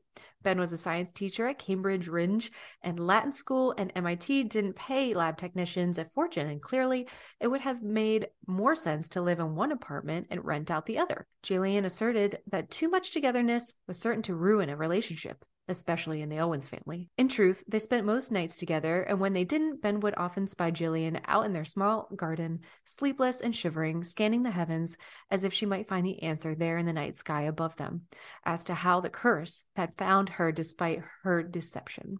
So, quick question.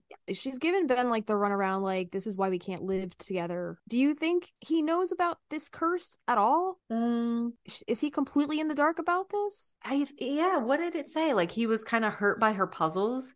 Yeah. I feel like she, I feel like Gillian tells him everything. I don't think she has a, I don't think it's a secret from him. You don't think it's a secret? Nah. Because Ben had been puzzled and somewhat hurt by by these strange traditions. Oh. Hmm. So I don't know. I'm thinking maybe she's just giving him the runaround and being like, "This is why it has to be this way. This is why we can't live together," but not really giving him the actual reason why. She thinks she's doing the deceiving, I guess, in her mind, but like also getting married, also living together. I don't really think if it is the curse, you are married. The curse Yeah. sees it. It's not like walking up to the courthouse and being like, "Oh, there's no record of Gillian here. I guess she's not married." You know. Yeah. Anyway. Interesting because Yeah. Gillian and Ben are still together at the end of the last book. Uh, They are, yeah. So whatever she's doing is working. He ain't dead yet. so Okay. Page 40. Her one wish was to have, oh, this is talking about Gillian. mm, Her one wish was to have a daughter. And now that she was 43, she'd begun to wonder if her inability to have a child was the work of the curse. She had been to infertility specialist at Mass General, and when that didn't work, she begged the aunts for a cure. Franny and Jet had done their best attempting any number of traditional botanical remedies. Myrrh, juniper berries, licorice, skullcap, pennyroyal, hemlock, chamomile flowers, unicorn root, taken in small doses, butterfly weed, a tea of stinging nettle to strengthen the uterus, motherwort uh, to bolster Gillian's immune system. She had tried red clover and even primrose oil, and the oddly named chasteberry, along with black cohosh.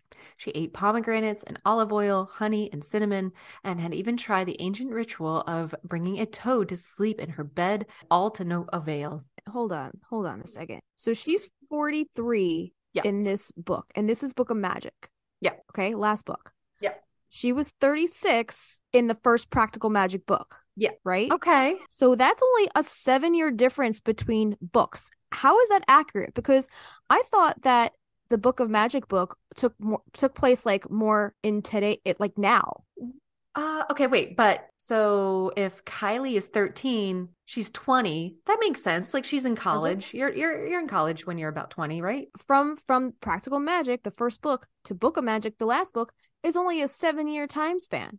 Mm-hmm. But I'm thinking like, were there references in Book of Magic to like stuff that like technology and stuff that's like that we have access to now? I think I think they use cell Does phones make- and texting. Does it? I'm just wondering. I was under the impression that Book of Magic was written from like today's perspective. Because seven years from 1990, what was it, 95 or whenever that book was written? Yeah. That's like not that far in the future. We're going to get to the bottom of this. Um There's some more little things about Gillian that that came up in like a more conversational thing, but I just wanted to sum them up. That she drives a black and white Mini, and Justina asks, "Is this a van or a Mini Cooper?" I'm thinking a little Mini Cooper, Mini Cooper. Yeah. Yeah, she doesn't strike me as the minivan type. but she grows zebra tomato seedlings, which I don't know what, the a zebra, zebra tomato tomatoes is. are. I don't know. Page 112, it says there was a ring around the rising moon, a trouble, a sign of trouble to come. They'd they'd seen it before and now it was back. Gillian might argue that the rainbow manifestation was caused by the reflection of light through ice crystals, but Sally remembered the phrase of Shakespeare's. Something wicked this way comes, the title of a book she'd loved as a girl. On this night, the sisters held hands, reaching for each other without thinking, just as they had when they first came to Massachusetts, when the world was dark and cruel, and they had no idea what might await them. Page 149. Gillian, who often spoke about topics that Sally kept off limits, always argued that science and magic were twin arts aiming for the same result. But one is proven, Antonia would insist, to which Aunt Gillian would defiantly fling back, and one has no need to be. Gillian finally returned with three glasses of port and some chicken salad and tomato sandwiches. She'd enchanted the bartender without trying, having inherited a flair of Vincent's magnetism. On me, the bartender had told her, but she knew what he meant. He'd fallen for her in an instant. I don't know what's happened to me, but I'll leave my wife, my job, my home. It Oh was an Owen's charm. Some of them had an overabundance, while others, such as Sally, hid their inner light. Gillian had always been a firefly, drawing men to her when she was young, and trouble along with it. By now, she was used to rejecting men's overtures.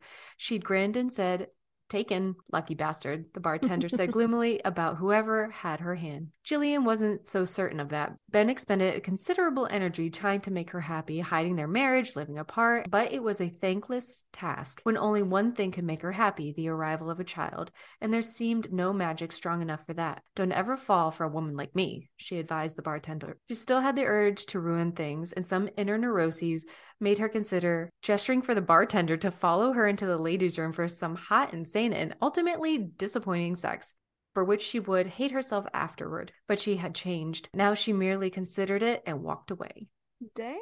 I know, dang, Alice. Uh, uh, same page, it says. The world seemed incandescent to Gillian. She could see layers of time and space and possibilities that hadn't been there before. As a girl, Gillian couldn't escape the petty jelly, gel, jealousness, Jealousy. jealousies. Jealousies. God damn it. jellies. Jellies. Petty jealousy. Jelly don't jelly donuts. jelly donut with cream. She felt when it came to her sister's talent, she wondered why she had nothing other than her beauty, which frankly she found boring and would have traded away in exchange for Sally's abilities in a flash. The situation wasn't helped by Sally's pathetic longing to be normal. How, yeah, like what a slap in the face. Mm. When they were young, Gillian would often stand alone in the wavering heat of summer, naked, deep in the woods. Ooh, wh- uh, what? I don't remember what? this. Deep in the woods where no one could find her. She would Let's close uh mark that, like highlight that and annotate that for when we do our Skyclad episode because I saw that was coming up soon. so Oh, okay. Okay. Deep in the woods where no one could find her, she would close her eyes and try her best to make magic. Standing still as flickering dragonflies lit on her shoulders and arms. There was a shadow world, but she seemed the only one in her family who was refused entrance, and she feared that beneath her fragile beauty, she was ordinary. She had tried and tried appealing to the other world until she had throbbing headaches, all to no effect. In the end, Gillian would tread back to the house on muddy paths, her face hot with disappointment, unable to cast even the smallest enchantment. I don't remember that at all. That is that is so sad. And then it skips to page 188. Annoyed, Gillian approached the historian directly. She was astonished to find uh, she could spy his aura when she hadn't been capable of such magic before. His aura, however, was quite confusing. It continually changed colors, first gray, then violet, then ink blue. So wait, she could see so she could see auras. She started to like experience her magic when they went back to the UK, which is really cool. That's right. I didn't realize this passage. So she was denied um where it says she was denied entry into that world. I just thought that was interesting because in the movie, if our theory is correct and she's able to astral project, she has some magic, but it's never we're never told out outright what that magic is. right. No, we're kind of we kind of just have to read between the lines. Us as working pagans or witches, like in real life, like as much as one person might try to have like a connection with spirit, Mm-hmm. maybe that's not their strength. As Mhm. much as they want it, their strength is probably somewhere else that they haven't just gotten to yet. yeah. You know, whether that's like tarot cards or or Uh-huh. something else. Cause I know like for a long time, like, yeah, I get message from spirit, but I'm like, I want to see auras and I want to Yeah. do this. And like sometimes you just gotta work with your strengths. Yeah, I guess maybe that's why she, I guess, settles for the tarot cards and the palmistry. It's like a way that people, because like I don't have that ability to, I guess, connect with spirit or get messages from the other side. Maybe I do in some ways, but not in, I think I get what you're saying, but like it's a tool, like it's an additional support tool. yes. Yeah. Yeah.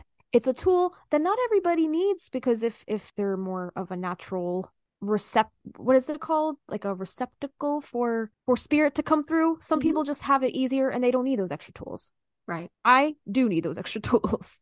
I No, do maybe maybe that's kind of like what how it is for her too. You know, Yeah. she uses those other extra tools as a way to, for her to connect with her spirituality because it doesn't come to her so naturally. Do you think that maybe she did end up finally being able to become pregnant because she did go back to the homeland and she did some kind of something opened up, some kind of channel opened up for her where she was able to finally connect with these gifts that, you know, passed down genetically through her family, but for some reason she was closed off to it Yeah. all that time. I'm getting goosebumps right now. Right? Stop. Putting so many, so much, so we're connecting the dots. It's all starting to just like make more sense. Okay, so 235. Page 235. Awesome. Gillian hunched back in her seat to observe the rising pink moon from her window. What? April. This must have been April.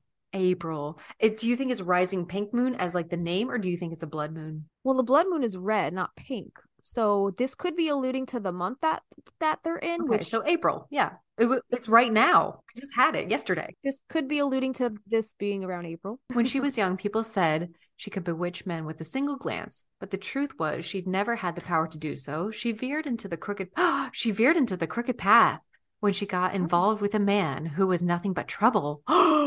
Jimmy? Yes, and she learned her lesson. Never love someone who, who could not love you back. Jet had told her. That is the way to heartbreak and nothing more. So wait, she was on the crooked path when she was with Jimmy? Hold up, that makes so much sense because she was fucking with Nightshade. When we did our garden episode, wasn't there a line that said like when a witch starts to grow nightshade, that's when you know? Is did we say that? I don't remember. I just listened to it today because it came out today, and I was just Is that what making sure said? everything was okay. I, think don't that remember it. that. I don't remember talking about about about that, but Because Faith starts growing it, and Marth, whoever was watching the Chase. yeah, was like, "Oh Right. no." That makes so much sense. So, Gillian, The plot thickens. do you think she had access to that the um the book that Faith was using? Book of the Raven. Yeah. I don't know. I don't know. Interesting. We got to get through this. There's a lot. Oh god, right. Uh, page 237. Gillian looked out the window and wondered if she was too greedy. She had the perfect life, and yet she wanted more. As she gazed out, she saw something an unexpected shadow. It was a figure out in the fens, what people called a shade. Not a ghost exactly, but rather a memory, as if a person was caught in an unending cycle of time they couldn't break, unable or unwilling to move on to the world beyond. Gillian had heard about such sightings in Salem and Boston, Layers of regret set in between the brittle history of the past which caught a soul and kept it, to repeat a moment or a deed. It was said you could walk down Beacon Street at dusk and glimpsed half a dozen of these shades. Though witches were born with the ability to see spirits, Gillian had never come upon one herself, and now she craned her neck to see, moving so near the window her nose touched the glass. Page uh, 243. It appeared Gillian had skills she hadn't imagined, and being here had woken what was inside her. Everything that had been done could not be undone, and what was to come was unknown. Fate can make the best of you, or you could make the best of fate. That was what Jet always said. Uh, page 253. Gillian wore a flimsy blue nightgown, her tawny hair pulled back. For some reason, she felt young again, ready to, ready to take the risk. If her room was haunted, so be it. I think she starts to like see things more Mm. so in the in the vicinity in that Mhm. little inn that they're staying in Mhm. Perhaps she had something to learn from the other world. She was the selfish, God damn. she was the selfish sister, the one who couldn't pass a mirror without stopping to gaze at herself. The one who dated men who were nothing but trouble. Long ago, a man had nearly destroyed her. She thought his sort of love could withstand the curse. And now, whenever. Do you think she added that in? Because in the movie, she says, He can survive the curse, right? About Jimmy. Yeah. Whenever she heard about women who were caught up in a relationship that was tied to violence, women who stayed for years, sometimes for a lifetime, she understood. Gillian had been that woman, unable to walk out the door, reduced to nothing. She changed her life, but the wild girl she had once been still lived inside her heart. Page 255. Open up. Gillian had cracked the door. I'm being haunted. she announced. Gillian had been having unwanted memories of her old boyfriend, Jimmy, the one who nearly ruined her life. She felt shivery and threatened, as if the darkness of that time had happened all over again, as if there were certain family legacies that repeated themselves despite how hard you tried to avoid them. Seems like Gillian's always the one getting haunted by I shit, know. right? She is so much more tapped in than And Sally. she realizes, but then she realizes because before it said that she she wasn't able to access that open portal like her family could, right? But she does though, even in the movie. Towards the end of this story, uh, the group of them that are trying to find Kylie go to Ian's mother's house. So Ian's mother, Margaret, gives Gillian a recipe for fertility. What is this? Gillian said, gazing up at the cunning woman before her. Recite the incantation each night. Gillian turned the card over, tears rimming her eyes. Goddess of the night, Hecate, honored above all, you are the beginning, you are the end, for you are all things, and in you, eternal one, all things end. This is the recipe that worked for me when I wanted a child, Margaret Wright told her.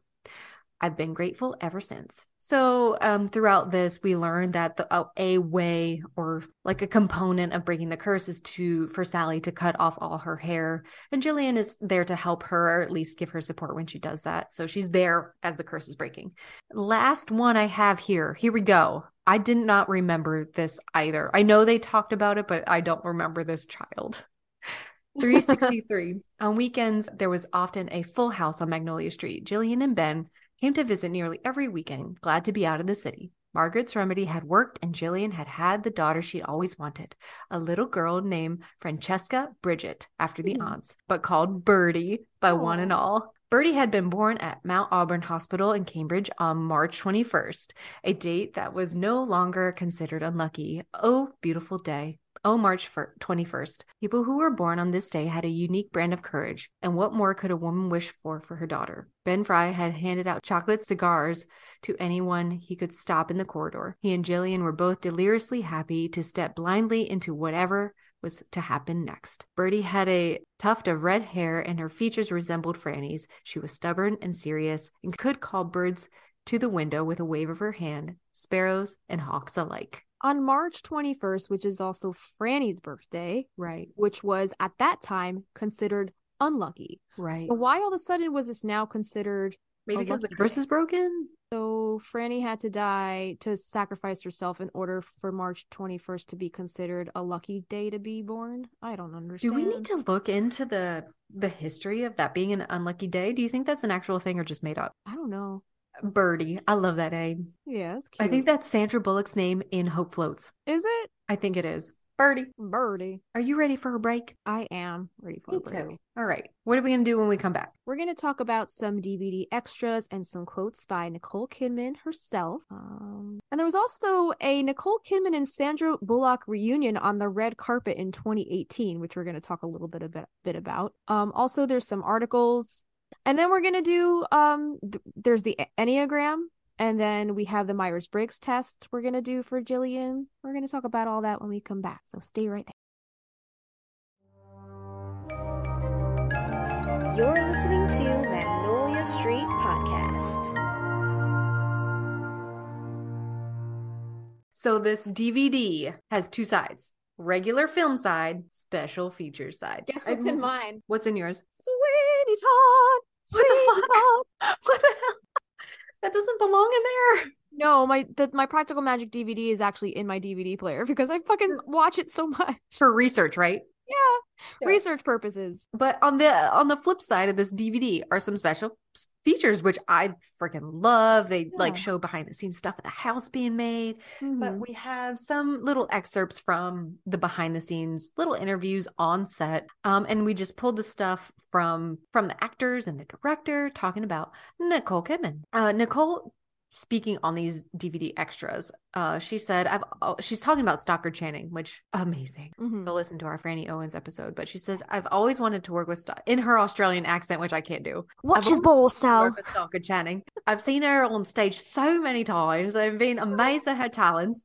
So to be able to be in the same room with her is an honor. Is that The just thing- my mind, or was that good? No, that was pretty good. The only thing I could say in Australian is no. No. No. That's the only thing. That's the only Australian I could do. she went on to say, Gillian has this thing where she loves big, gorgeous men. And that's it. what Goran is. She's talking about the man who plays Jimmy, Goran Visnjic. You do her accent really well. Thanks, man. It's the whiskey. And she said, uh, I've ma- I'm going to stop now. I mainly had a No, keep going. I love it. I mainly have a chance to work with men in my career.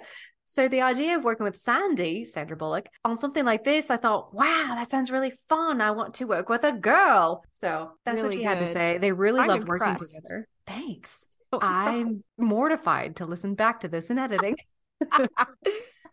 Love it. So, um, Sandra Bullock speaks about Nicole on the DVD extras, and she said, I never met her in my life. I was like, Nicole Kidman seems like the perfect person to portray Gillian. Our energies are so opposite that we needed what the other person had. I know I needed what she had. I don't know why I thought of her or why or why that worked. It's just one of those things. Then she kind of sings songs, one of those magical things.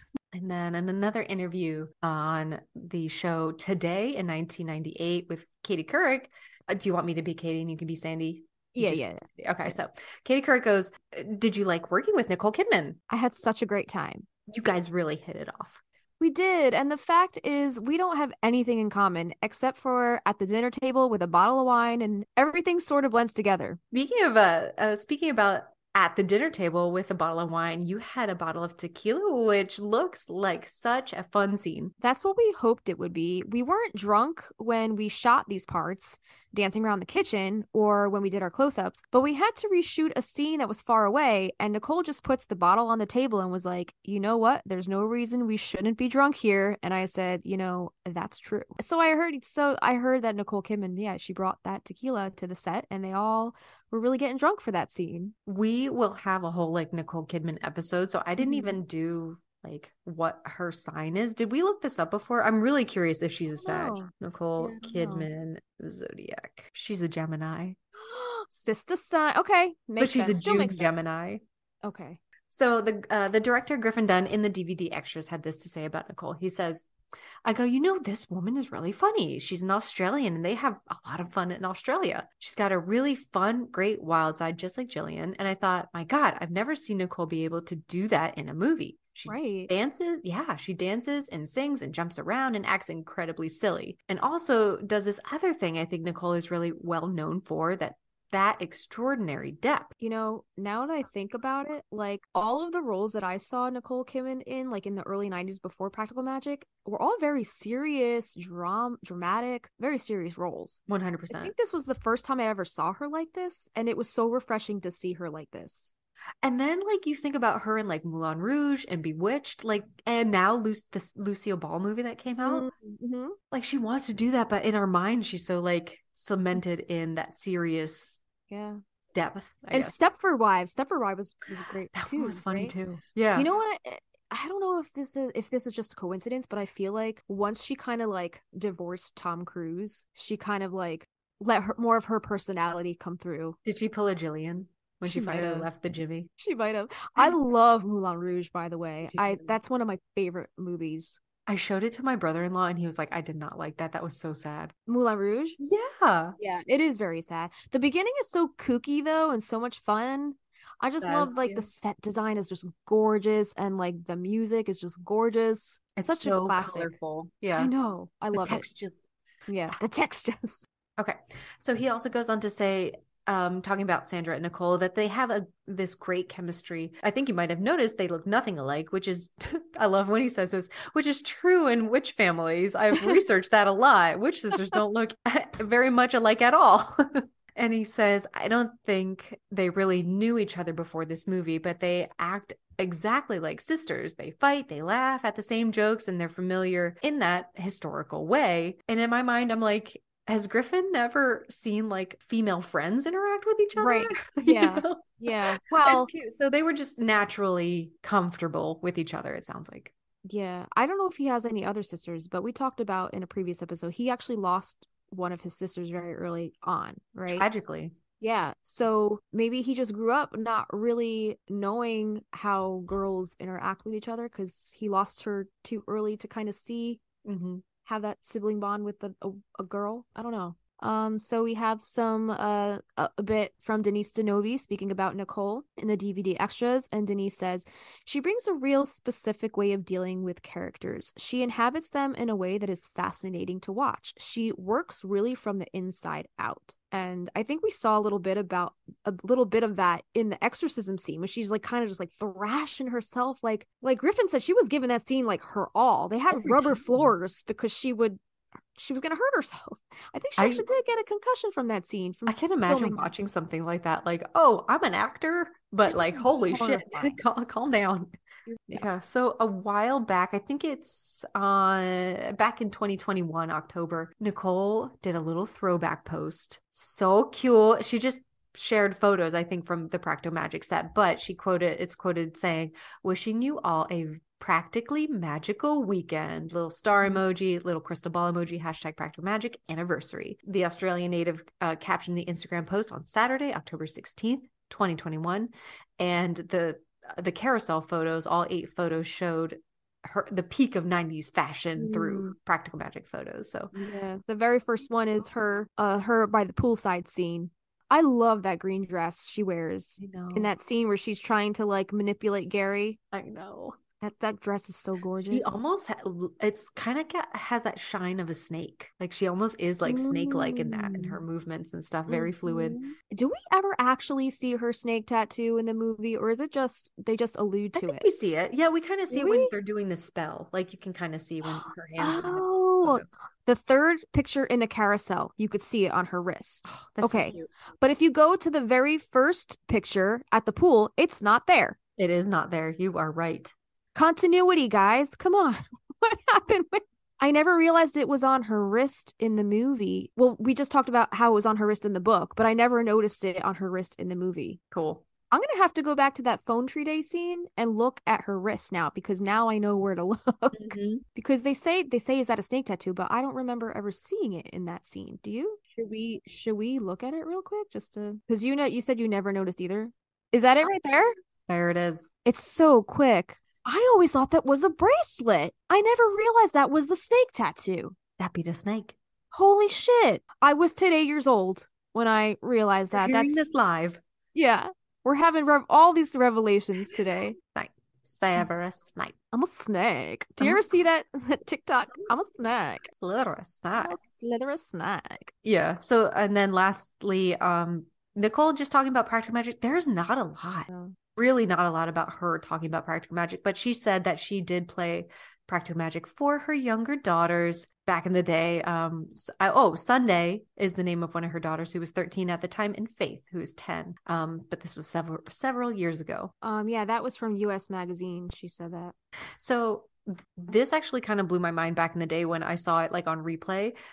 But Sandra Bullock was being interviewed back at the Academy Awards in 2018, and Nicole Kidman, out of nowhere, just like comes up behind her. So Nicole Kidman arrived arrived in style at these Academy Awards in a stunning royal blue gown, but that wasn't the only thing. So she comes up behind her co-star from the past, Sandra Bullock, during this ABC red carpet interview, and Sandra Bullock goes, "She's doing it again. She's always butting into my stuff."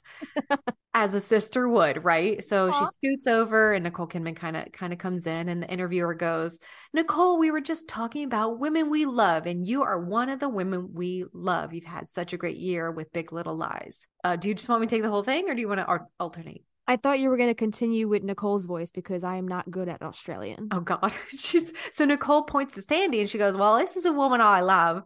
Oh my god, I love. And then Sandy goes, Remember when we shot together and we asked her to get the tequila? She came back with her own tequila and we drank it anyway. I love that movie, Sandy or Nicole said, um, of the memorable film, Tanny Sandra. I so I showed that film to my kids. Holy shit. Oh my god. You're channeling her. I crocodile Dundee the fuck out of that. I'm so sorry. I showed that movie to my kids. It's a little above their like level of understanding. Yeah, it's above most people's understanding. We're really good sisters. I think we are, and we're really good drinkers too. So cute. So yeah. I wish they had more. They ended up walking off together off the stage, but like, but anyway, I thought that was a really cool, like, after all that time, that would have been 10, 20 years later. 20 years. Wow. It was a nice little years later. impromptu impromptu interview. That was cute. Cute. She's always butting into my stuff. Super cute. I feel like it would be very easy to get them back on board. Oh, 100%. Well, Yeah. like Sandra Bullock was wasn't she an executive producer on one of the reboots that, that she was trying to make happen Totally. and then it fell through? Um so she's been she's been trying to make this happen again, I think, Yeah. but for some reason, we have your back.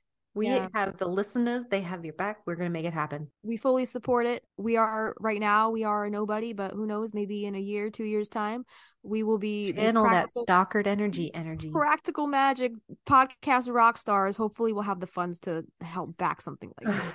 Someday. Wouldn't that be a dream? Uh, lastly in like little snippets. We're going to get onto like enneagrams like we normally do in the myers-briggs but um the next article we have is from thelist.com and the things it's called the things about practical magic you notice as an adult but a little snippet out of there says gillian is kind of the worst sister in practical magic and they say that practical magic's gillian owens played by nicole kidman is a flawed but likable character she is adventurous and goes after what she wants. But unfortunately for Sally, she's basically the worst sister. it all starts when Gillian sneaks out of the house and runs away with a boy. This is especially sad for Sally because anyone else their age in town bullies them, and Sally probably doesn't have any other friends. And to lose Gillian is probably a huge blow. Then, like a terrible sister, Gillian doesn't even come back and visit. When she does return, she wonders whether or not Sally's daughters will like her. So it's clear she hasn't been there in a long time. And when she's back with her family, she depends on Sally to save her from the the Jimmy scenario and to cover up his death. Sally even lies for Gillian, and in return, Gillian kind of scolds Sally uh, for talking too much, asking, "What is wrong with you?" Sisters, eh? It it says, but I think this episode you and I have kind of talked about like the techniques or the care, love language that they share with each other and how they show that is not always healthy. But in the context that they I think this person is writing you know, they're saying the what is wrong with you. Like they're trying so hard to cover up this crime and take care of each other that the fact that Sally can't keep her mouth shut because she can't lie to Gary because Yeah. of a spell she put Yeah. in play when she was 10 years old. That's all. Um, I thought that was interesting. Okay, so it says like a terrible sister, Gillian doesn't even come back and visit, and then it jumps right to when she does return, she wonders whether or not Sally's daughters will like her. It failed to acknowledge that she did come back and visit after Sally's husband died, but if that is an astral projection, she really didn't come back. Right. Oh, was this person on the same wavelength as we? We've talked about how uh she is kind of a narcissist. She is kind of self-centered. She kind of only thinks about herself in a lot of ways. All right, we're going to kind of switch gears right now. We're going to talk about the Enneagram. Real quick, Kristina, can you explain again what an Enneagram is cuz I'm still like what is an Enneagram? It de- it's defined by nine personality types, which are represented by a geometric figure called an enneagram, mm. and it this indicates the connection between certain types. There are numbers between one and nine, and each of those numbers correlate, I guess, with a different personality type. Anyway, so Gillian is an Enneagram 7, and this article has her categorized in the Myers Briggs test as an ESFP. So that is an entertainer, which it says extroverted, observant, feeling, and prospecting. She's got all those personality traits. Uh, these people love vibrant experiences, engaging in life eagerly, taking pleasure in discovering the unknown. They can be very social, often encouraging others into shared activities. Um, some famous uh, ESFPs are Elton John, Marilyn Monroe, Jamie Oliver, and Adele. And there's a little bit above here. I'm going to read a little bit more about what the S- ESFPs, what their personality traits tend to be more specific to Gillian. So it says Gillian is the exact opposite from her sister. Where Sally wants to minimize her life, Jillian cannot wait to get out there and do things, mess around with men, travel around the world, and throw herself face first into trouble. She tends to react in the moment, instantly to things, seeing a blood moon. She risks not being able to escape her drunken, abusive boyfriend to recover her talisman. She uses herbs in his drink to keep him calm and make him sleep, but when her sister causes him to have an overdose to protect her, she thinks that they'd be better off resurrecting him from the dead than going to jail. The aunt's warning about not bringing anything unnatural back be damned. Uh, desperate to send a handsome policeman away from the house, Gillian concocts a special syrup intended to do just that. The extent of her foreknowledge runs into her tendency to read people's lifelines, but her behavior, drinking, getting involved with terrible men, etc., shows poor f- foresight and a tendency to live in the moment. She has two sides to her the fun loving and good natured aunt who can be tender, compassionate, and kind, and a meaner side in which she looks down her nose at her sister's choices and gets into shouting matches with her about her fearful and cautious nature. Gillian can stay cool and keep her emotions hidden inside her when the cops arrive. Her sister cannot. And that's a bone of contention between them. Confronting people, being harsh with them, and saying unpleasant things, but often doesn't think about how to solve her own problems and relies on other people to save her, which we talked about before, right? She's like kind of an oxymoron. Like she she wants to run away to be independent, but ultimately she just keeps running to guys to help solve her problems, which Mhm. that doesn't work out, as we know. Um, her Enneagram now, 7W6, SO slash SX. This means Gillian does not take things seriously, much like her sister. She is running away from what happened to her parents. But unlike Sally, she is doing it by throwing herself headfirst into life and all it has to offer. She excitedly becomes involved sexually with men. She travels all over the place to the extent where her nieces rarely see her. Rarely, they have not seen her, as far as the movie anyway. Like, they've never met her until she Right. Came back. And she avoids talking about unpleasant things. Gillian tries to sugarcoat some of the darker things about her life. She admits that she drugs her boyfriend so he will stop wanting to sleep with her long enough to let her sleep. She abdicates her responsibility at times in things and tries to ignore it, and disapproves of her sister's buttoned up, more responsible nature, calling it prudish and fearful. But she's also fearful. She cannot leave her boyfriend by herself. She needs her sister's support.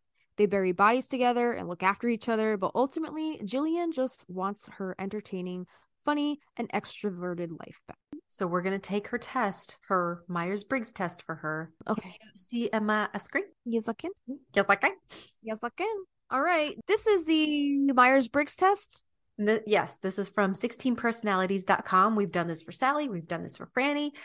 And we're going to keep in mind that this creator we just talked about uh, categorizes Gillian as an ESFP. We are going to take her test. It's a little lengthy. We'll try to get through it. We've done this, we're practiced, we got this. So we're going to read the questions, and there's a scale of agree to disagree. Okay, are you ready? Yeah, this ain't our first rodeo. We got Yeah. this. All right, so does Gillian regularly make new friends? I'm going to say hard agree, I agree. but they might not all be actual friends. They might just be surface level friends because I think she just makes friends because it's whoever is convenient for her. Yes. Yeah, I think it's out of convenience, not because she actually wants to be friends with people. Yes. I feel like, unfortunately, if she needs something, she's your best friend. Yep. You spend a lot of your free time exploring various random topic- topics that pique your interest. I would say middle agree.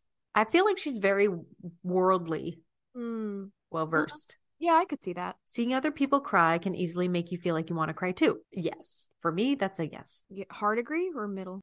I'm good with middle. All right, all right. You often make a backup plan for a backup plan. Disagree. Disagree? Yeah, because like she's so spontaneous. I don't She's think she actually she doesn't think about consequences at all. Yeah. She kinda just, like, moment.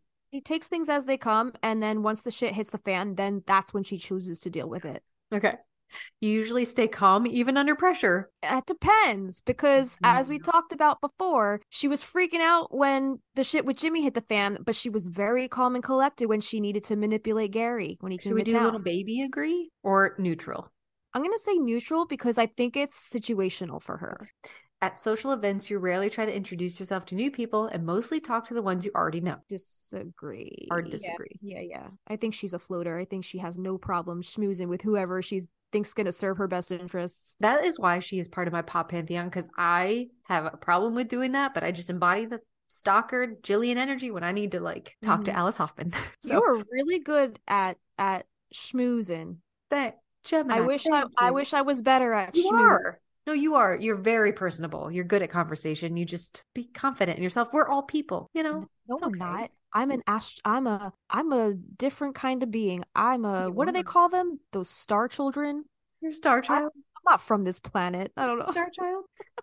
All right. You prefer to completely finish one task before starting another, or one project before starting another. Disagree. Hard disagree. I think she's all over the fucking place. You are very sentimental. Disagree. Disagree? Um that's also a hard one because like her doing the whole like blood pact with Sally, like that's very that's a very sentimental thing.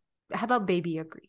Yeah, because also like it is it does seem very very sentimental looking from the outside, but do you think she just did that just to kind of like shut Sally up or get Sally off her back or kind of like make Sally feel better about her leaving even though like she knows she's being selfish in that moment, but she just wants to give Sally something. Well, when when Antonia in the movie brings her mother's little journal, and Mhm. Gillian's like, "That was, you know, that was your mother's." Like she looks at it fondly, you know, Yeah. nostalgically. So Yeah. I'm gonna do baby agree. All right. Okay, All we'll do baby agree. You like to use organizing organizing tools like schedules and lists.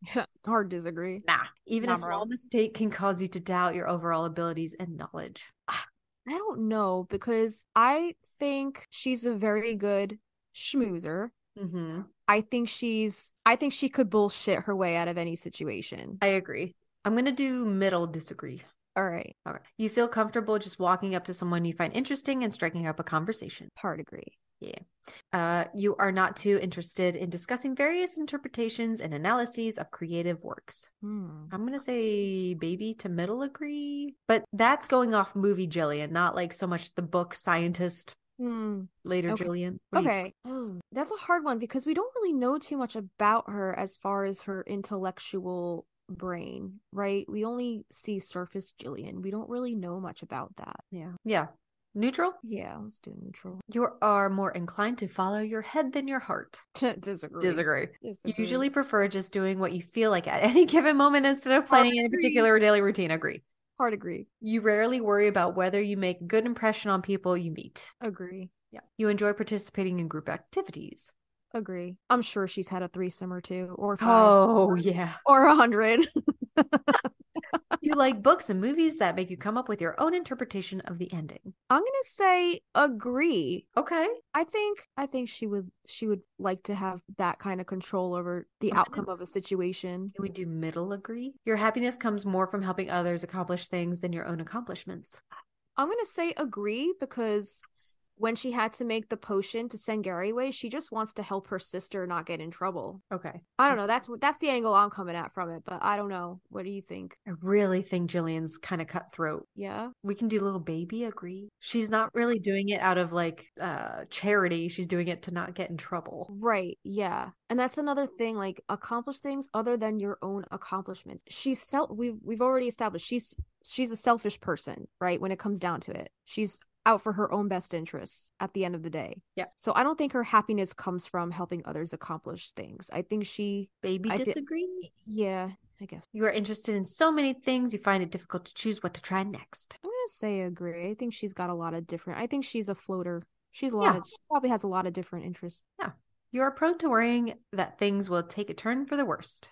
How much worse can it get than Jimmy though? But she's always like, even with Ben, like being with Mhm. Ben, she was like, this is gonna like end up with me with a black eye, you know? Okay. Yeah, yeah, yeah. Okay, agree. Um, you avoid leadership roles in group settings. I feel like I'd agree in You here. think she avoids leadership roles? I don't think she likes responsibility. Mm, Uh, you are definitely not an artistic type of person. I think she's probably artistic. So middle a- disagree. if, she's a Sag, she's got some art artsy fartsiness in Okay. her. All right. So Yeah. you are definitely not an artistic person. So we disagree with that. Yeah, she probably is. You think the world would be a better place if people relied more on rationality and less on feelings. Disagree. You prefer to do your chores before allowing yourself to relax. No, I, I think I think her sink is full of dishes. I think her laundry is piled up on the floor. I don't think she Yeah. gives a fuck Yeah. about her personal space. You enjoy watching people argue. I would say agree. Yeah. I don't know. I don't know. That's a hard one. She's so sensitive though, you know. yeah. How yeah. about like- agree? okay. Yeah. Well, you enjoy watching people argue. I'm gonna say disagree because when when Sally was calling her out, she was running away. And in the book, she always, when Sally starts yelling at her, she's like, I can't take this. I'm so sensitive. Yeah. Yeah. I don't think she likes confrontation, and I think she would cringe at watching other people fight as well Okay. because she's so sensitive. We really did a 180 on that one. Yeah, yeah. Sometimes you got to talk it out, you know? You got to talk it out and make sense of it in your in your head. You tend to avoid drawing attention to yourself. I hard disagree. Yeah. Your mood can change very quickly. Agree. You lose patience with people who are not as efficient as you. I would agree probably. I would agree too. Yeah. You often end up doing things at the last possible moment. Oh, agree. Yeah. That You have sounds like always- that sounds like Justina to me. Sag, you have always been fascinated by the question of what, if anything, happens after death. I would have to agree. Yeah, I do too. Because remember that scene she's like meditating in the attic? Like Mhm. she has some kind of connection and fascination with the spiritual realm, I feel like. I Even if she's not naturally inclined, I feel like she definitely wants and craves to connect on a deeper level with spirituality. You usually prefer to be around others, wait, around others rather than your own.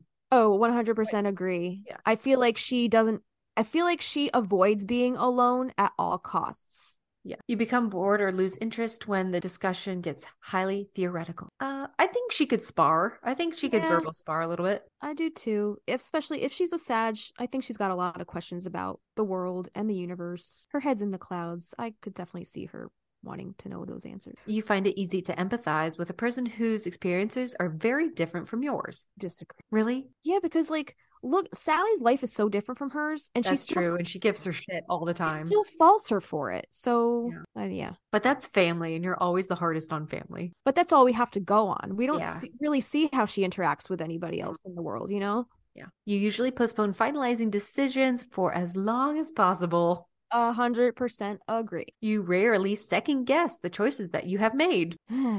Before or after she's done them.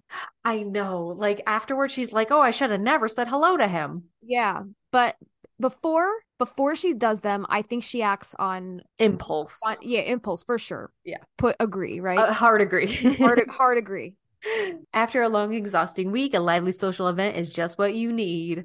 Agree. Agree. Yeah, I think she she feeds off of other people's energy. Do you think She she's an might- energy vampire? I was just gonna say that. I was like, Shut up. I was just gonna say she might even go as far as to like feed, literally feed off of people's energy. Like she just gives me that vibe. Because when Mhm. she comes back to Magnolia Street, the shit hits the fan. Sally's fucking exhausted.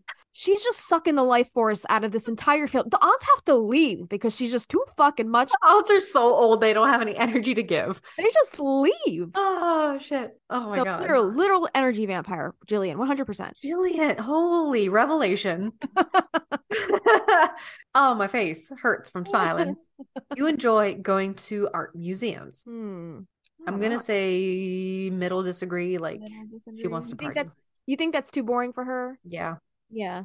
It's not it's not lively enough. She needs live. She she needs a live music band. She needs to go see live music. She does not want to be staring at paintings, you know. the only Sorry. museum I could see her going to is very like eyes wide shut. Like, if she if there's like naked people like fake posing as statues, you know, Mm, she'd be like, wow, something very avant-garde and just off the cuff and super fucking weird. very taboo. Yeah. Very um what's the? Yeah, taboo for sure.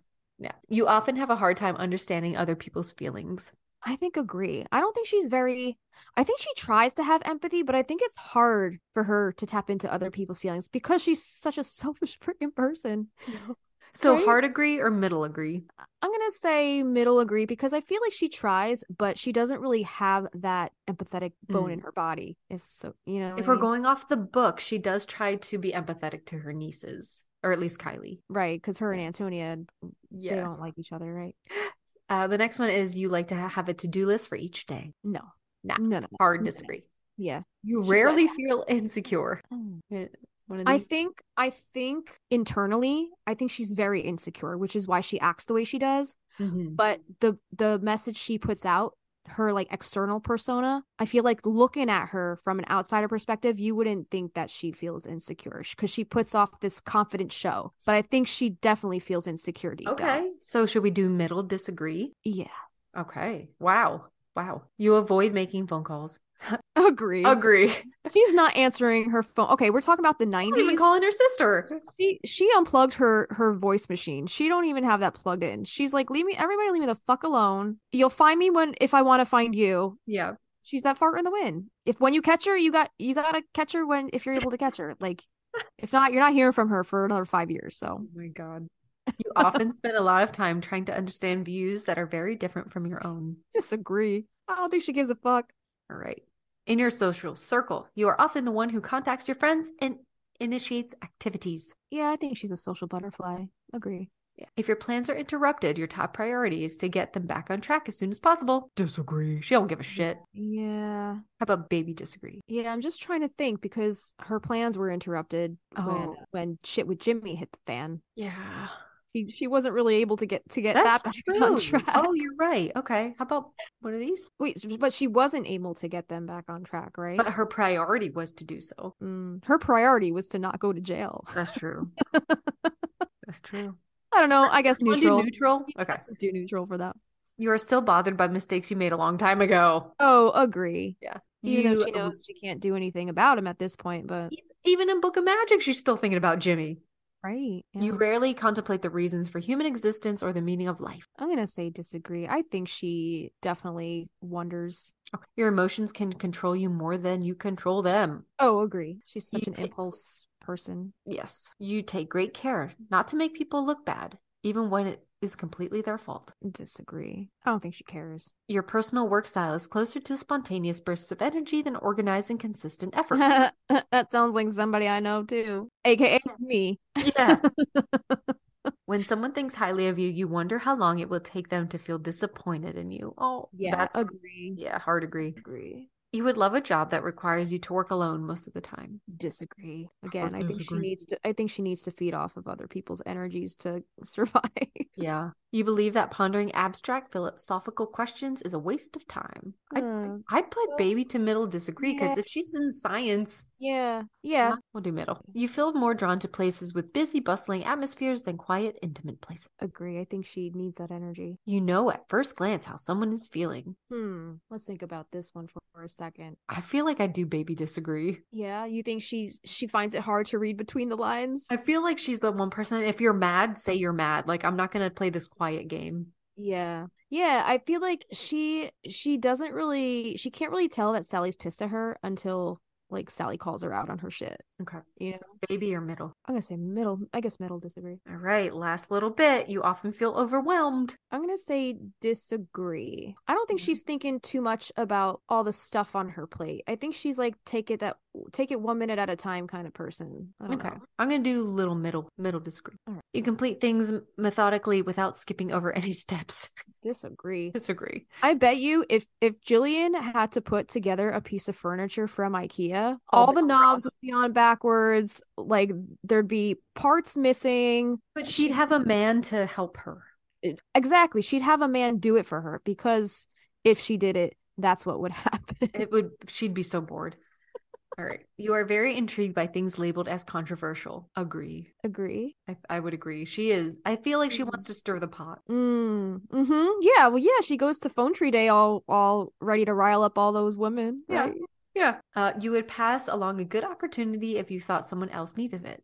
Disagree. I Yeah. think she's so selfish. She'd be that person in like a corporate job that would like sit in on a meeting and then somebody would give like this really great idea and then the next day she would present it like in secret to the, like the higher ups, My then- idea. and then Yeah. she would pass it off as her Because idea. it's, it's survival of the fittest. and then that other person will get fired A fired. Holy because shit. they didn't because they didn't deliver. Oh And Gillian would just be like, "It's not my fucking fault. You're you didn't come up with the idea." And like legit, like try to pass it off that like she really came up with that. I could see her doing that for sure. Okay.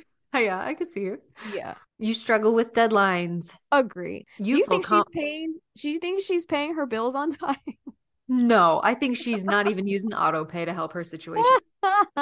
right, because she she's got that party money. She's she's not using it for you know food or hmm else. You feel confident that things will work out for you. I agree. I feel like she's Yeah. got like she's got the lucky girl syndrome. Mm-hmm.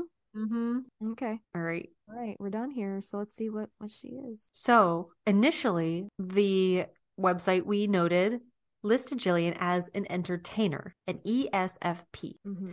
and that's extroverted, observant feeling, and prospecting. However, we have the results from our 16 personalities test. And within the questions we answered, Gillian, in our perception, is Mhm. a debater. Mm.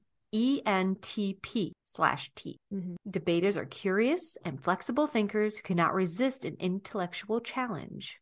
Which makes sense if, like, in the book, she was a scientist, so she likes thinking, she likes crunching the numbers. Yes. So that makes sense. She is 82% extroverted. Oh, yeah. Real, they really enjoy group activities and social interaction. They tend to be outwardly uh, enthusiastic and express their excitement. She's also 61% intuitive. And those individuals are very imaginative, open minded, and curious. They value originality and focus on hidden meanings and distant possibilities. She is 59% thinking. So between thinking and feeling, a very small percentage. She could have been more towards feeling, but 59% thinking. These individuals focus on objectivity and rationality, often dismissing emotion in favor of logic. Huh. That's, Weird. I feel like that's opposite of what we went with through the whole test, right? I agree. What the heck? I don't understand that. To see effectiveness as more important than social harmony. Mm-hmm. Weird. This is the first time we've had this happen. Yeah. And she is 96% prospecting and these individuals are good at improvising and adapting to opportunities and they tend to be flexible nonconformists who value novelty above stability. I could see that. and that dash t justina and i also have and that means turbulent. So she is 56% turbulent uh, as opposed to assertive so turbulent individuals are self-conscious and sensitive to stress they feel a sense of urgency in their emotions and tend to be suc- success driven perfectionists and eager to improve I would not have gathered that for her. i would not have either Where it says romantic relationships, I'm curious as to what that says. All right, so romantic relationships. So, if there's one thing debaters are good at, it's coming up with a never ending stream of innovations and ideas to keep things moving forward. And this is evident in their romantic relationships as well. For people with the debater personality type, growth is key. And even before they found a dating partner, they imagine all the ways that they can experience new things together to grow in tandem. This can be an overwhelming process if their partner doesn't match up. But when debaters find someone who shares their love of intellectual exploration, watch out. Maybe that's why she vibed so well with Ben because he Mhm. sparked her intellectual that's aspect of her brain. yeah for sure Um, but it said, wait, scroll up a little bit. What did it say about uh if it can be an overwhelming process if the partner doesn't match up? Yeah, well we we've seen what happens when that partner doesn't match up. he Right? did Just chaos. Yeah. He did. He did. exactly. So sparks may fly from the earliest dates. Debaters test their partner's limits for this kind of potential, pushing boundaries and traditions, looking for open mindedness and spontaneity. Dating debater personalities is hardly a boring experience, and they make use of their enthusiasm and creativity by delighting and surprising their partners with new ideas and experiences. Debaters' ideas of fun is often rooted in self improvement, and people with this personality type bring their partners along the way, uh, as much in a spirit of sharing as in a spirit of expectation. Debaters see either growth or stagnation and don't buy into the idea of happy status quo, making them demanding as much as they are exciting. Some may tire in the face of this constant improvement. While debaters' vigor can be attractive, it can also wear down even the most patient partners. A little time to breathe and a chance to rest on one's laurels for a moment is necessary for many people, but not something debaters are likely to appreciate, but not something debaters are likely to appreciate. However, if their unwavering enthusiasm is met in kind, it can lead to a magnificent relationship characterized by strength, depth, and spark. I wanted to see who else had the same personality, but I don't know where to find that. In- Oh, here we go. Oh, there we go. Yeah. Debaters you may know Weird Al Yankovic, Adam Savage, Sarah Silverman, Mark Twain, Tom Tom Hanks, Hanks. We just talked about him. Thomas Edison, and Celine, Celine Dion. Dion. Celine Dion. Sacha Baron. Cohen, Captain Jack Sparrow, Tyrion Okay. Lannister. Wait a minute. Depp. Wait a minute. Is this right? I feel like we we said Captain Jack Sparrow and Celine Dion. Didn't we say that for for uh Sally's character? Is this the right I page? don't remember. Girl, I just I did not X out of anything. It's the debater. Okay. Okay. That's just a little look into Gillian's personality. We're going to try to find what we had Sally as. And then it might be cool to put them side by side, but we don't remember because that was like episode five. Yeah. Yeah. Yeah. Yeah. Yeah. Um, when did we record that one? Was that in November? Because there's an email in our inbox that says personality type INFJT. I don't remember That's if that probably Sally's. Sally. Yeah. All right, so she, yeah, she's the advocate, INFJT. Okay, so yeah, if you guys want to go take your own personality test, um, 16personalities.com, right? Rat. Right. Rat. Fight milk. All right, guys. So uh we're gonna talk about some uh subscription boxes and what subscription boxes do you think the uh, practical magic characters would be into? I don't know, but createjoy.com had a theory and a link, which we'll share. It's a theory. You just like theory, theory. Just like what? What? Sagittarius? What?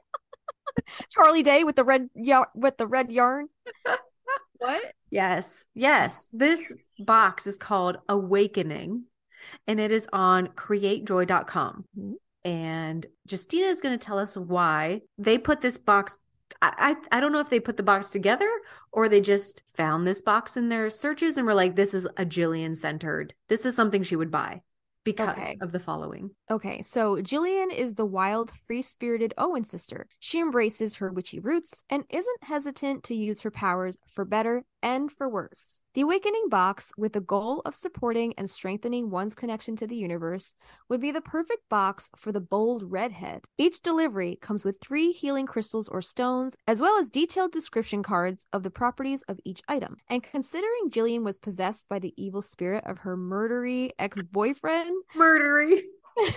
she could probably use a lifetime supply of healing crystals. Do you think does it tell us what's in this box if, if we click the link? Uh, product details. So, grow your crystal collection. Awakening by Awakening in a Box is the original crystal subscription service. Whether you are a beginner or a seasoned collector, our service will allow you to grow your crystal collection. You will receive three crystals sto- slash stones and two products every month, specifically made to strengthen your connection to spirit and the universe. Each theme is intuitively chosen and divinely timed based on what we believe the collective whole, yes, that means you, needs the most. Our detailed and collectible crystal cards help you gain a wealth of knowledge and delve deeper into the metaphysical properties of crystals. A perfect I- gift idea for that special spiritual. This is not sponsored, by the way. Yeah, nah. think this is interesting. Um, that they made a whole Gillian box. I find it interesting though that it makes sense that it would be connected with healing crystals when her big thing is The tiger's eye, which I'm holding right now because grounded by the moon, Joseph sent us a worry stone tiger's eye, and my good dyslexia is like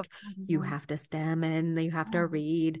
So I'm that's really cool that it's like uh, it includes crystal stones, energy sprays, natural soaps, jewel, jewelry, and more in that box. Mhm. Yeah, not sponsored. Yeah, that's really neat. I like how it's like this is this is perfect. This is a perfect box for the bold redhead. Yeah, really. Um, I wonder if that means that they co- they uh, include a lot of like maybe red fiery crystals or like like a citrine or something. I'm looking at this uh the picture with the pumpkin topper on the glass jar crystals. Uh-huh. It looks like they got citrine in there. They got some tiger's eye in there. They got it looks like maybe garnet or like a red jasper or something. Ooh. Carnelian, maybe. I think that's carnelian. And maybe is there such thing as like a leopard obsidian? Because this chunk in here kind of looks like a snowflake obsidian, but it's got the brown spots instead of the white that. Yeah, spots. you're you see that? Mm-hmm. That's pretty. Up next, we have a Gillian Owens spell oil, and this is by Lunar Leos. Mhm. at lunarleos.com. And they say, That's what love is like. It makes your heart race, it turns your world upside down. But if you're not careful, if you don't keep your eye on something still, you can lose your balance. Gillian Owens is a woman on fire. She plows her own way through the dirt, and no matter how covered she gets, she finds a way to make it an experience so full of life and levity that you wouldn't even notice the mud on her face. Gillian glows with a light that radiates from deep within, and she is a force of will and might. But if we've learned anything from Gillian, we learn how fragile the facade can be uh, of someone who has lived many lives, like a black cat in the moonlight. Throughout her story, Gillian learns that to care for herself is an investment. Visceral experiences fuel her, but she seeks a healing hand to soothe her. Gillian learns she cannot look to others to hold her, that she must be her own advocate, and that a little self love can go a long way. Through trial and tribulation, Gillian Owens teaches us that to love oneself is the greatest love story of all time. That only true affection and care for ourselves will allow us to truly heal. So hang on to your husbands, girls, because you- uh-huh. we're putting ourselves first this time. I love that. And that is so Yeah. true. That is the that epitomizes the story of self it's self-love, like to love yourself first, like fall in love whenever you can. And falling in love with yourself is the hardest thing to do Yeah. sometimes, right? Yeah, because sometimes when you're avoiding facing yourself in the mirror, just like that passage we read in the book a little while ago, it's so Yeah. easy to try to find that validation in other people, and you like really have to find that in yourself before any anything mm-hmm. anything anybody else. That's Totally. important. They say Gillian Owens' spell oil is intended for magical workings of personal power, self love, and healing. She smells like an iced chai latte with honey, steeped in the Arizona sunlight. Well, Aw. yeah, blended with oils of cinnamon for success, love and abundance, honeysuckle for banishing, protection, and psychic ability, and jasmine flowers for creativity, feminine energy, and healing. This ritual oil is made by human and witch hands in extremely small batches. And you can contact them on their website or at info at lunarleos.com for any questions about allergies or skin sensitivities. Um, they always pa- or they recommend patch testing before using. Um, consult your primary care doctor uh, before use if you are pregnant or breastfeeding, as this blend con- does contain essential oils and herbs. And we've talked about before how some of those fuck with your pregnancy. But Consult your doctor. yeah, yeah, consult your doctor. Some of the ingredients they list are grapeseed oil, sweet almond oil, vitamin E oil, fragrance, essential oil blend, um, honeysuckle flowers, cinnamon bark, and jasmine flowers. And this combination has a shelf life of about six months. Hey, We've talked about lunar Leos on here before. They make yeah, this says they make them in small batches. I believe that they're already I don't know if they restocked since the last time we talked about them on the show, but I believe that they were they like ran out really quickly again. I think there was I would be interested in this one. Yeah. Yeah. They have a, a Sally one too. I don't know if we talked about Mhm. that one on Sally's episode. We didn't. We Okay. were so like baby new at the time. We didn't know all the avenues and all the creators. Uh, not saying that we know this creator at all, but their label is very cute. It has a little caricature of Gillian on it. It's very simple line drawing. So, so sweet. All right, so we have a Gillian Book of Shadows candle. I'm trying to hover oh, bijoucandles.com. Yeah. B I J O U candles.com. Bijou. I think it means jewel. Bijou. I like that. It's cute. So the top note is the initial impression of the fragrance. Middle note is the main body of the scent. Base is its final impression. So in this candle, the top note is the black peppercorn. The middle note is papyrus, jasmine, and coriander. And the base is bourbon vanilla, cedarwood, patchouli, and warm amber. That sounds, Toasty. that sounds really toasty. Toasty. Um, so the description of the candle is this. Pressed flowers and papyrus bound together in a sweet and spicy vintage leather. Each page perfumed with magic, patchouli, jasmine, and warm amber. The wood stove crackles, an enchanting brew bubbles, and a black cat curls up at your feet. Ignite your senses with the warm spices of our Book of Shadows inspired candle. The, this black peppercorn and cedarwood scented candle is paired perfectly with dreamy coriander, earthy patchouli, and sweet jasmine. If you're looking to add some magic to your home this spooky season, look no further than Gillian. I'm guessing Bijou has a Sally candle as well. So, Sally, her scent vibes are floating petals, a blood oath, and a black umbrella. So, this one, the Sally one, is also called Magic Greenhouse Candle. So, the notes on this one the top note is eucalyptus, lavender, and lemon. The middle note is fig leaf, cashmere, and lily, and the base is sandalwood, cardamom, vanilla, and musk. Ooh. Yeah, that sounds nice. So this one says fresh eucalyptus and soothing lavender waft through sun dappled leaves. A warming brew of cardamom and vanilla seemingly stirs itself. Petals of lily, leaves of fig, and a cozy cashmere hug. A true love spell. You'll fall in love with this eucalyptus and lavender candle, but don't worry, you won't die. What? That's what it says. Inspired by one of our favorite Owen sisters, this magical blend of lemon and fig leaf will grow on you just like the magical plants in the greenhouse. Lovely. I guess I'll read Lunar Leo's Sally Spell oil real quick. Let me see. Okay. Or, or at least the ingredients. So the ingredients are grapeseed oil, almond oil, vitamin E, uh, bada, bada, bada, lavender, rose, jasmine, and rosemary. And on late, hazy summer days when the wind is warm and the crickets sing, you can find Sally Owens in the garden planting her spells. Sally is a witch we look to for stability, for strength, and against all odds, and most often for a love that even time will allow down and be still for. Sally found her power through love for others and a selfless act. She was blessed by the goddess above, developing a psychic awareness that allowed her to help others and to connect to her inner divinity early on. But Sally learned to accept herself only later in life. She called back her power from those who doubted her, shunned and dismissed her, and from those who tried to silence her. Sally had power because she believed she did. And she teaches us that if we believe in our own strength and power, we can become an untapped, unstoppable force of magic. So let's break some generational curses and hold mm-hmm. up our sister witches. Love that. Awesome. And then uh, lastly, we have a Gillian tea. This is from Adagio Teas, which we've talked about on the show before. Again, not sponsored, just throwing out some cool products based on our favorite Yeah. story. So um, this was created by Paige Huntman. There's an orchid on the box. The packaging is gorgeous. High caffeine. This one's a high caf- caffeinated tea. Um, so uh, the steep at 180 degrees for three minutes. The ingredients in this tea uh, it's blended with green tea, cinnamon, black tea, orange, cinnamon ground, natural spice flavor, natural spicy cinnamon flavor, toasted mate, ginger, and cloves. And the teas are fiery cinnamon spice, spiced green, and toasted mate, accented with safflower. I've never heard of toasted mate or safflower. Yeah. Am I saying it right? Is it mate or is it like You- it sounds right to me. Okay. I just realized something. What? We never did a card pull. We could do one now. Let's do one now. Do a card pull to to round it out. Oh my goodness. I wonder I wonder if it's gonna do that magical thing it always does. Ready? I'm ready. Let me know. Tell me when to stop. Okay. Okay. Stop. Yeah. Divination. Beyond the veil is the key keywords. That's an interest that's interesting because Gillian, she's the only one we really see in that series that really practices besides Maria who does the t the, the tasseomancy. Gillian is the only other one we really see do much divination. Yeah, Right? right. You are right. Yep. Yes. She does her uh, palm reading, she messes with tarot cards Yeah.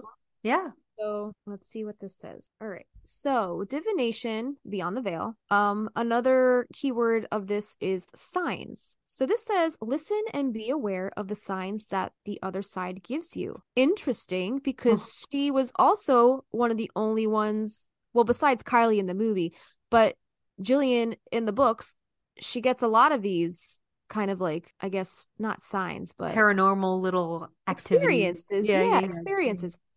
So yeah, so listen, be aware of the signs that the other side gives you. They are here to help guide and support you. Don't let these efforts be wasted. You need to be more receptive to everything around you, which is in another interesting tidbit because she thought she had no connection to that, right? Mhm. But she actually had quite the connection. Divination is a magical practice to see to the other side to gain clarity, insight, and guidance. This includes many different forms cards, runes, tea leaves, etc. Connect with your chosen type of divination and begin seeing beyond the veil. Or take a trip out to Devotion Fields. Yeah, really. See your aunt, Mar- your ancestor Maria walking through the field. Uh, use the power of a purple candle and this card to deepen your connection with spirit. Grab a small bowl and a piece of paper or napkin. When you are ready, ignite the flame and focus your energy. Speak the affirmation and burn the paper. Repeat the affirmation while your candle burns and release the energy into the universe. And the mantra on the bottom of this is I am open and receptive. So that's a I nice love little. Bit of spell work that Joseph included. And it's so weird to like use his name now because now we've es- in a, we've established kind of a nice little friendship. Yeah, But yeah. before he was just like he was the cre- by the moon. he was the creator of the deck, but he just felt like a celebrity. I know. He Now- still is. He, He still is to love him. us, but but it's he's such he's so cool. Love him. I like that card because we were talking about earlier sh- her meditating like they f- like specifically set her up for a scene in which she is trying to connect and Mhm. relax and uh, tap into you know meditation i Uh-huh. love that that's really really cool Yeah, I'm trying to think right now. So that scene where she's meditating in the attic, mm-hmm. what do you think she's trying to accomplish there? Do you think she's just trying to escape reality for a moment, or do you think there was an all what is it called? An ulterior motive? Because when we don't see her in the bathroom scene, her if she is astral projecting there, her motive is to get to Sally. Mm-hmm. She doesn't know Gary arrived yet Mm-mm. at that point, right? Mm-mm. So I'm thinking like could she have possibly been astral projecting to throw him off course or do something of the sort like but she doesn't know at that point yet. So I was just trying to like think of like what is she actually trying to accomplish in that scene when we see her meditating in that i think she's doing a little self-care because like honey has been through, through it. it. Yeah, exactly. Exactly. and like so when we see her she is on the floor she's like rubbing her hands together and she has her eyes closed and she's got those old school he- headphones on So, like, I don't think she's astral projecting. I think the astral thing, if that's what she's doing in the bathroom, comes so much more naturally. She can just boom, be there. Uh-huh. I think she's really trying to calm and center herself because she's had a trying, like, what, what do we say? Two weeks? A week? A couple weeks. maybe a week. maybe. So um, did you trying to calm notice the music that she's listening to? In Can those you hear it? I headphones? cou- I've never been able to I, hear it, I might be making this up, but I feel like it's sitar music. which is funny because they have that whole sitar song in Moulin Rouge. Yeah. Oh my God. Yeah. It's all connected. It's all connected. It's all connected. Let me speak the truth. I love that movie. What did they say? The uh the top player. Unconscious Argentinian. Yeah. John Leguizamo's lisp in that entire movie kills me. So cute. Yeah, he's adorable in that movie. That rendition of Roxanne gives me chills every Mhm. time. So good. Along with the tango. We love how they made it a tango. So good. So neat. Yeah. So sexy. So sexy. Isn't it sexy? The whole scene. Jealousy. I want to go watch that now. I know I do too. This was Gillian. This was Gillian. We hope you guys enjoyed this one. It was a lot of fun kind of going down the rabbit hole. I didn't we talked about a lot of things I wasn't quite expecting, you know? Like Yeah. a lot of revelations like that. Just reading the passages in the book and going through those like picking out things that I'd never even like noticed before. She has done the left hand path. Yeah. Wow. Yeah. Sorry, spoilers, guys. Quite a few things. But I mean like everybody by now if you're listening, you should know there's spoilers. Mhm, mhm. If you started off with this episode, Shame on you. We were to shame on you. Go start from the beginning. Yeah. But yeah, that's that's Gillian. Um, what Gillian. what character would you be interested? Well, I feel like we kind of have to do Jet next. We do, but I'm really more interested in doing Jimmy. Jimmy, Yeah. Jimmy or Gary? Jimmy. Jimmy. Jimmy. I think we're gonna d- definitely finish off the main characters. So we'll get we'll do Jet, give her her space, Yes. and then we'll dive into the. I guess the the secondary characters, the characters that don't have as much of a forefront, but we still want to know everything about them. Yes. Yeah, we got some socials. Yeah, check us out on Instagram.com slash Magnolia Street Podcast. We're also on the Patreon. If you want to support the podcast, you can support us for as little as $1 a month. And with that, you get access to our patron polls. You get a Patreon, you get a, a shout out on the episode. You get a calendar of the upcoming episodes that month. Yeah, you get a couple cool little cool little things. And then for three dollars a month, you get our show notes and any of our after hours posts and any kind of printables or any little little tidbits we have. And then for five dollars a month, you can join our private communities on our Discord, on our Facebook. We do one Facebook Live a month. We do one book club meeting a month. So join us on our on our private communities so we can connect on a a more personal level with you guys. It enables us to talk to you guys on a little more personal basis. So for eight dollars any kind of audio visual content that we talk about that we're going to post on there after the episodes, any of our song episode material, all this like demos, songs, lyrics. Yeah. Bonus episodes.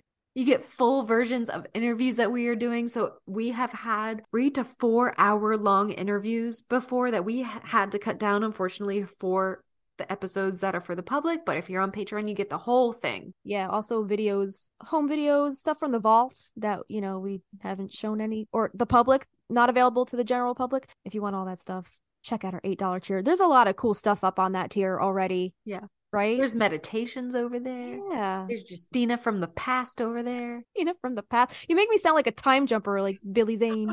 We have not talked about Billy in a while. Well, here he is. He just manifested into He needs episode. he needs more time. Not the end of not the end of a character analysis. I know, I know. Well, maybe in the near future we're gonna do another installment of our fan fiction and see how Oh. him and Jill. We could have done that today to see how God him and damn it. Gillian were involved. We missed the we missed the boat. We fucked up. It's all right. Ah, I see what you did. there. What? What? I, oh, we missed the one because he's bad on boats. Bad on boat. Hashtag bad on boats. All right. What else? We have a Gmail. If you want to email us, if you got stuff to talk about, Magnolia Street Podcast at gmail.com. Nope. Yes. Yeah. Yes. Yeah. And also we do have one more tier. Um the $15 tier on Patreon uh gives you access to our Marco Polo app so we can send each other fun little messages throughout the day, every day, on a daily basis, as much or as little as you want to. I think that's all we got though for today. We're on TikTok. We are on TikTok. We got so many socials. Just look at our Koji. We're social. all of our socials or all of our links are on our hero source page. That's it, man. I think that's all we got today. I'm Justina. I'm Kristina. And, we'll see you next time. At that house down the street.